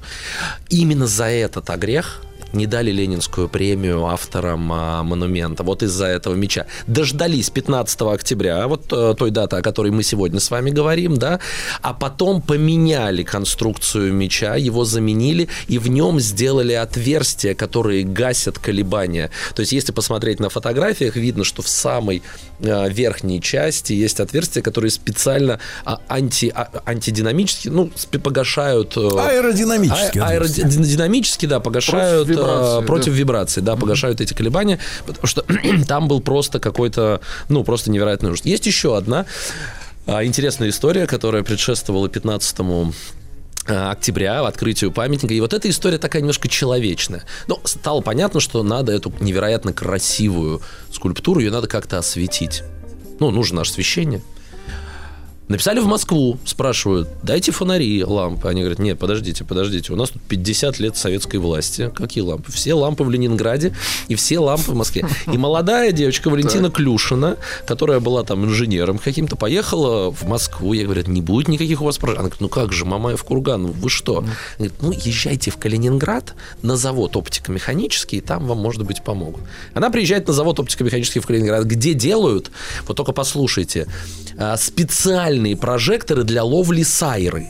То есть это прожектор, опускаемый под Подводный? воду, да, потому что сайра одна из немногих и чуть ли не единственная рыба, которая как раз на свет подводный реагирует, собирается в стае и ее ловят. Она придет к начальству говорит, слушай, ну у нас план, мы не можем, госплан там У всё». нас. Но, но говорит, ну вы что, это же Сталинград. А Сталинград в тот момент, в 67 году, еще, конечно, очень живо отзывался. И знаете, что ей дали? Ей дали возможность выступить по внутреннему радио, на внутренней радиоточке. И она вышла в эфир и э, произнесла фразу «Это во славу Сталинграда». И тогда первая смена осталась во вторую, вторая осталась в третью, и на следующее утро она пришла на завод, стояли 25 новеньких ящиков, где в каждом ящике по два фонаря. И когда она вспоминает, когда я привезла эти 50 фонарей к родине матери, архитекторы, ну, младший архитектор, там, Федор Лысов и Женя э, Вучетич, сын э, наш, они просто взялись за руки и плясали, когда увидели светящуюся а, родину мать. Ну, еще несколько слов все же не можем мы сказать про Брежнева, а, который ехал на это выступление. И здесь три фамилии я вспомню. Все мы знаем, какие фразы в монументе Родине а, написаны на длинной такой бетонной стене. Там написана следующая фраза. Железный ветер бил им в лицо, а они все шли вперед, и снова чувство суеверного страха охватило противника. Люди шли в атаку. Смертны ли они? Это знаменитая фраза Василия Гроссмана, которую он написал в статье в 1942 году, которую напечатала газета «Правда». Но только запретили подписывать его фамилии эту фразу. Но хотели и фразу убрать, потому что у Гроссмана уже был в опале. Но Вучетич отстоял эту фразу, и эта фраза осталась. А Брежнев в своем вагоне накануне ехал вместе с Симоновым. И у них с Симоновым случился диалог. Симонов просил опубликовать свои дневники, но Брежнев сказал, подожди, придет время. Через 7 лет опубликовали, а на следующий день, после этой посиделки в поезде, открыли Мамаев курган. И мне кажется, что все это так красиво замкнулось, а еще замкнулось, знаете, чем? Замкнулось тем, что а, что говорят, что Родина Мать и вообще Мамаев курган это монумент трех генсеков. Ну так в народе. Что идея пришла при Сталине, началось, э, началась реализация при Хрущеве, а закончилась при Брежневе. И вот этот мирный переход за 8 лет строительства этого монумента, мне кажется, тоже очень символичен для, э, для этого мемориала. Ну и просто, Александр, это фантастическое место. Там, Да, конечно, да, это правда, мне это кажется, правда. любого циника и скептика это пронимает, потому что и знание истории, и то, как это все построено, да, это вот прям до самых, до печенок. Вот такая история. Да, Александр Романов, тренер эффективных коммуникаций коммуникаций, автор телеграм-канала «Чувство аудитории» в нашем цикле речь. Александр, как всегда, большое спасибо. Спасибо вам.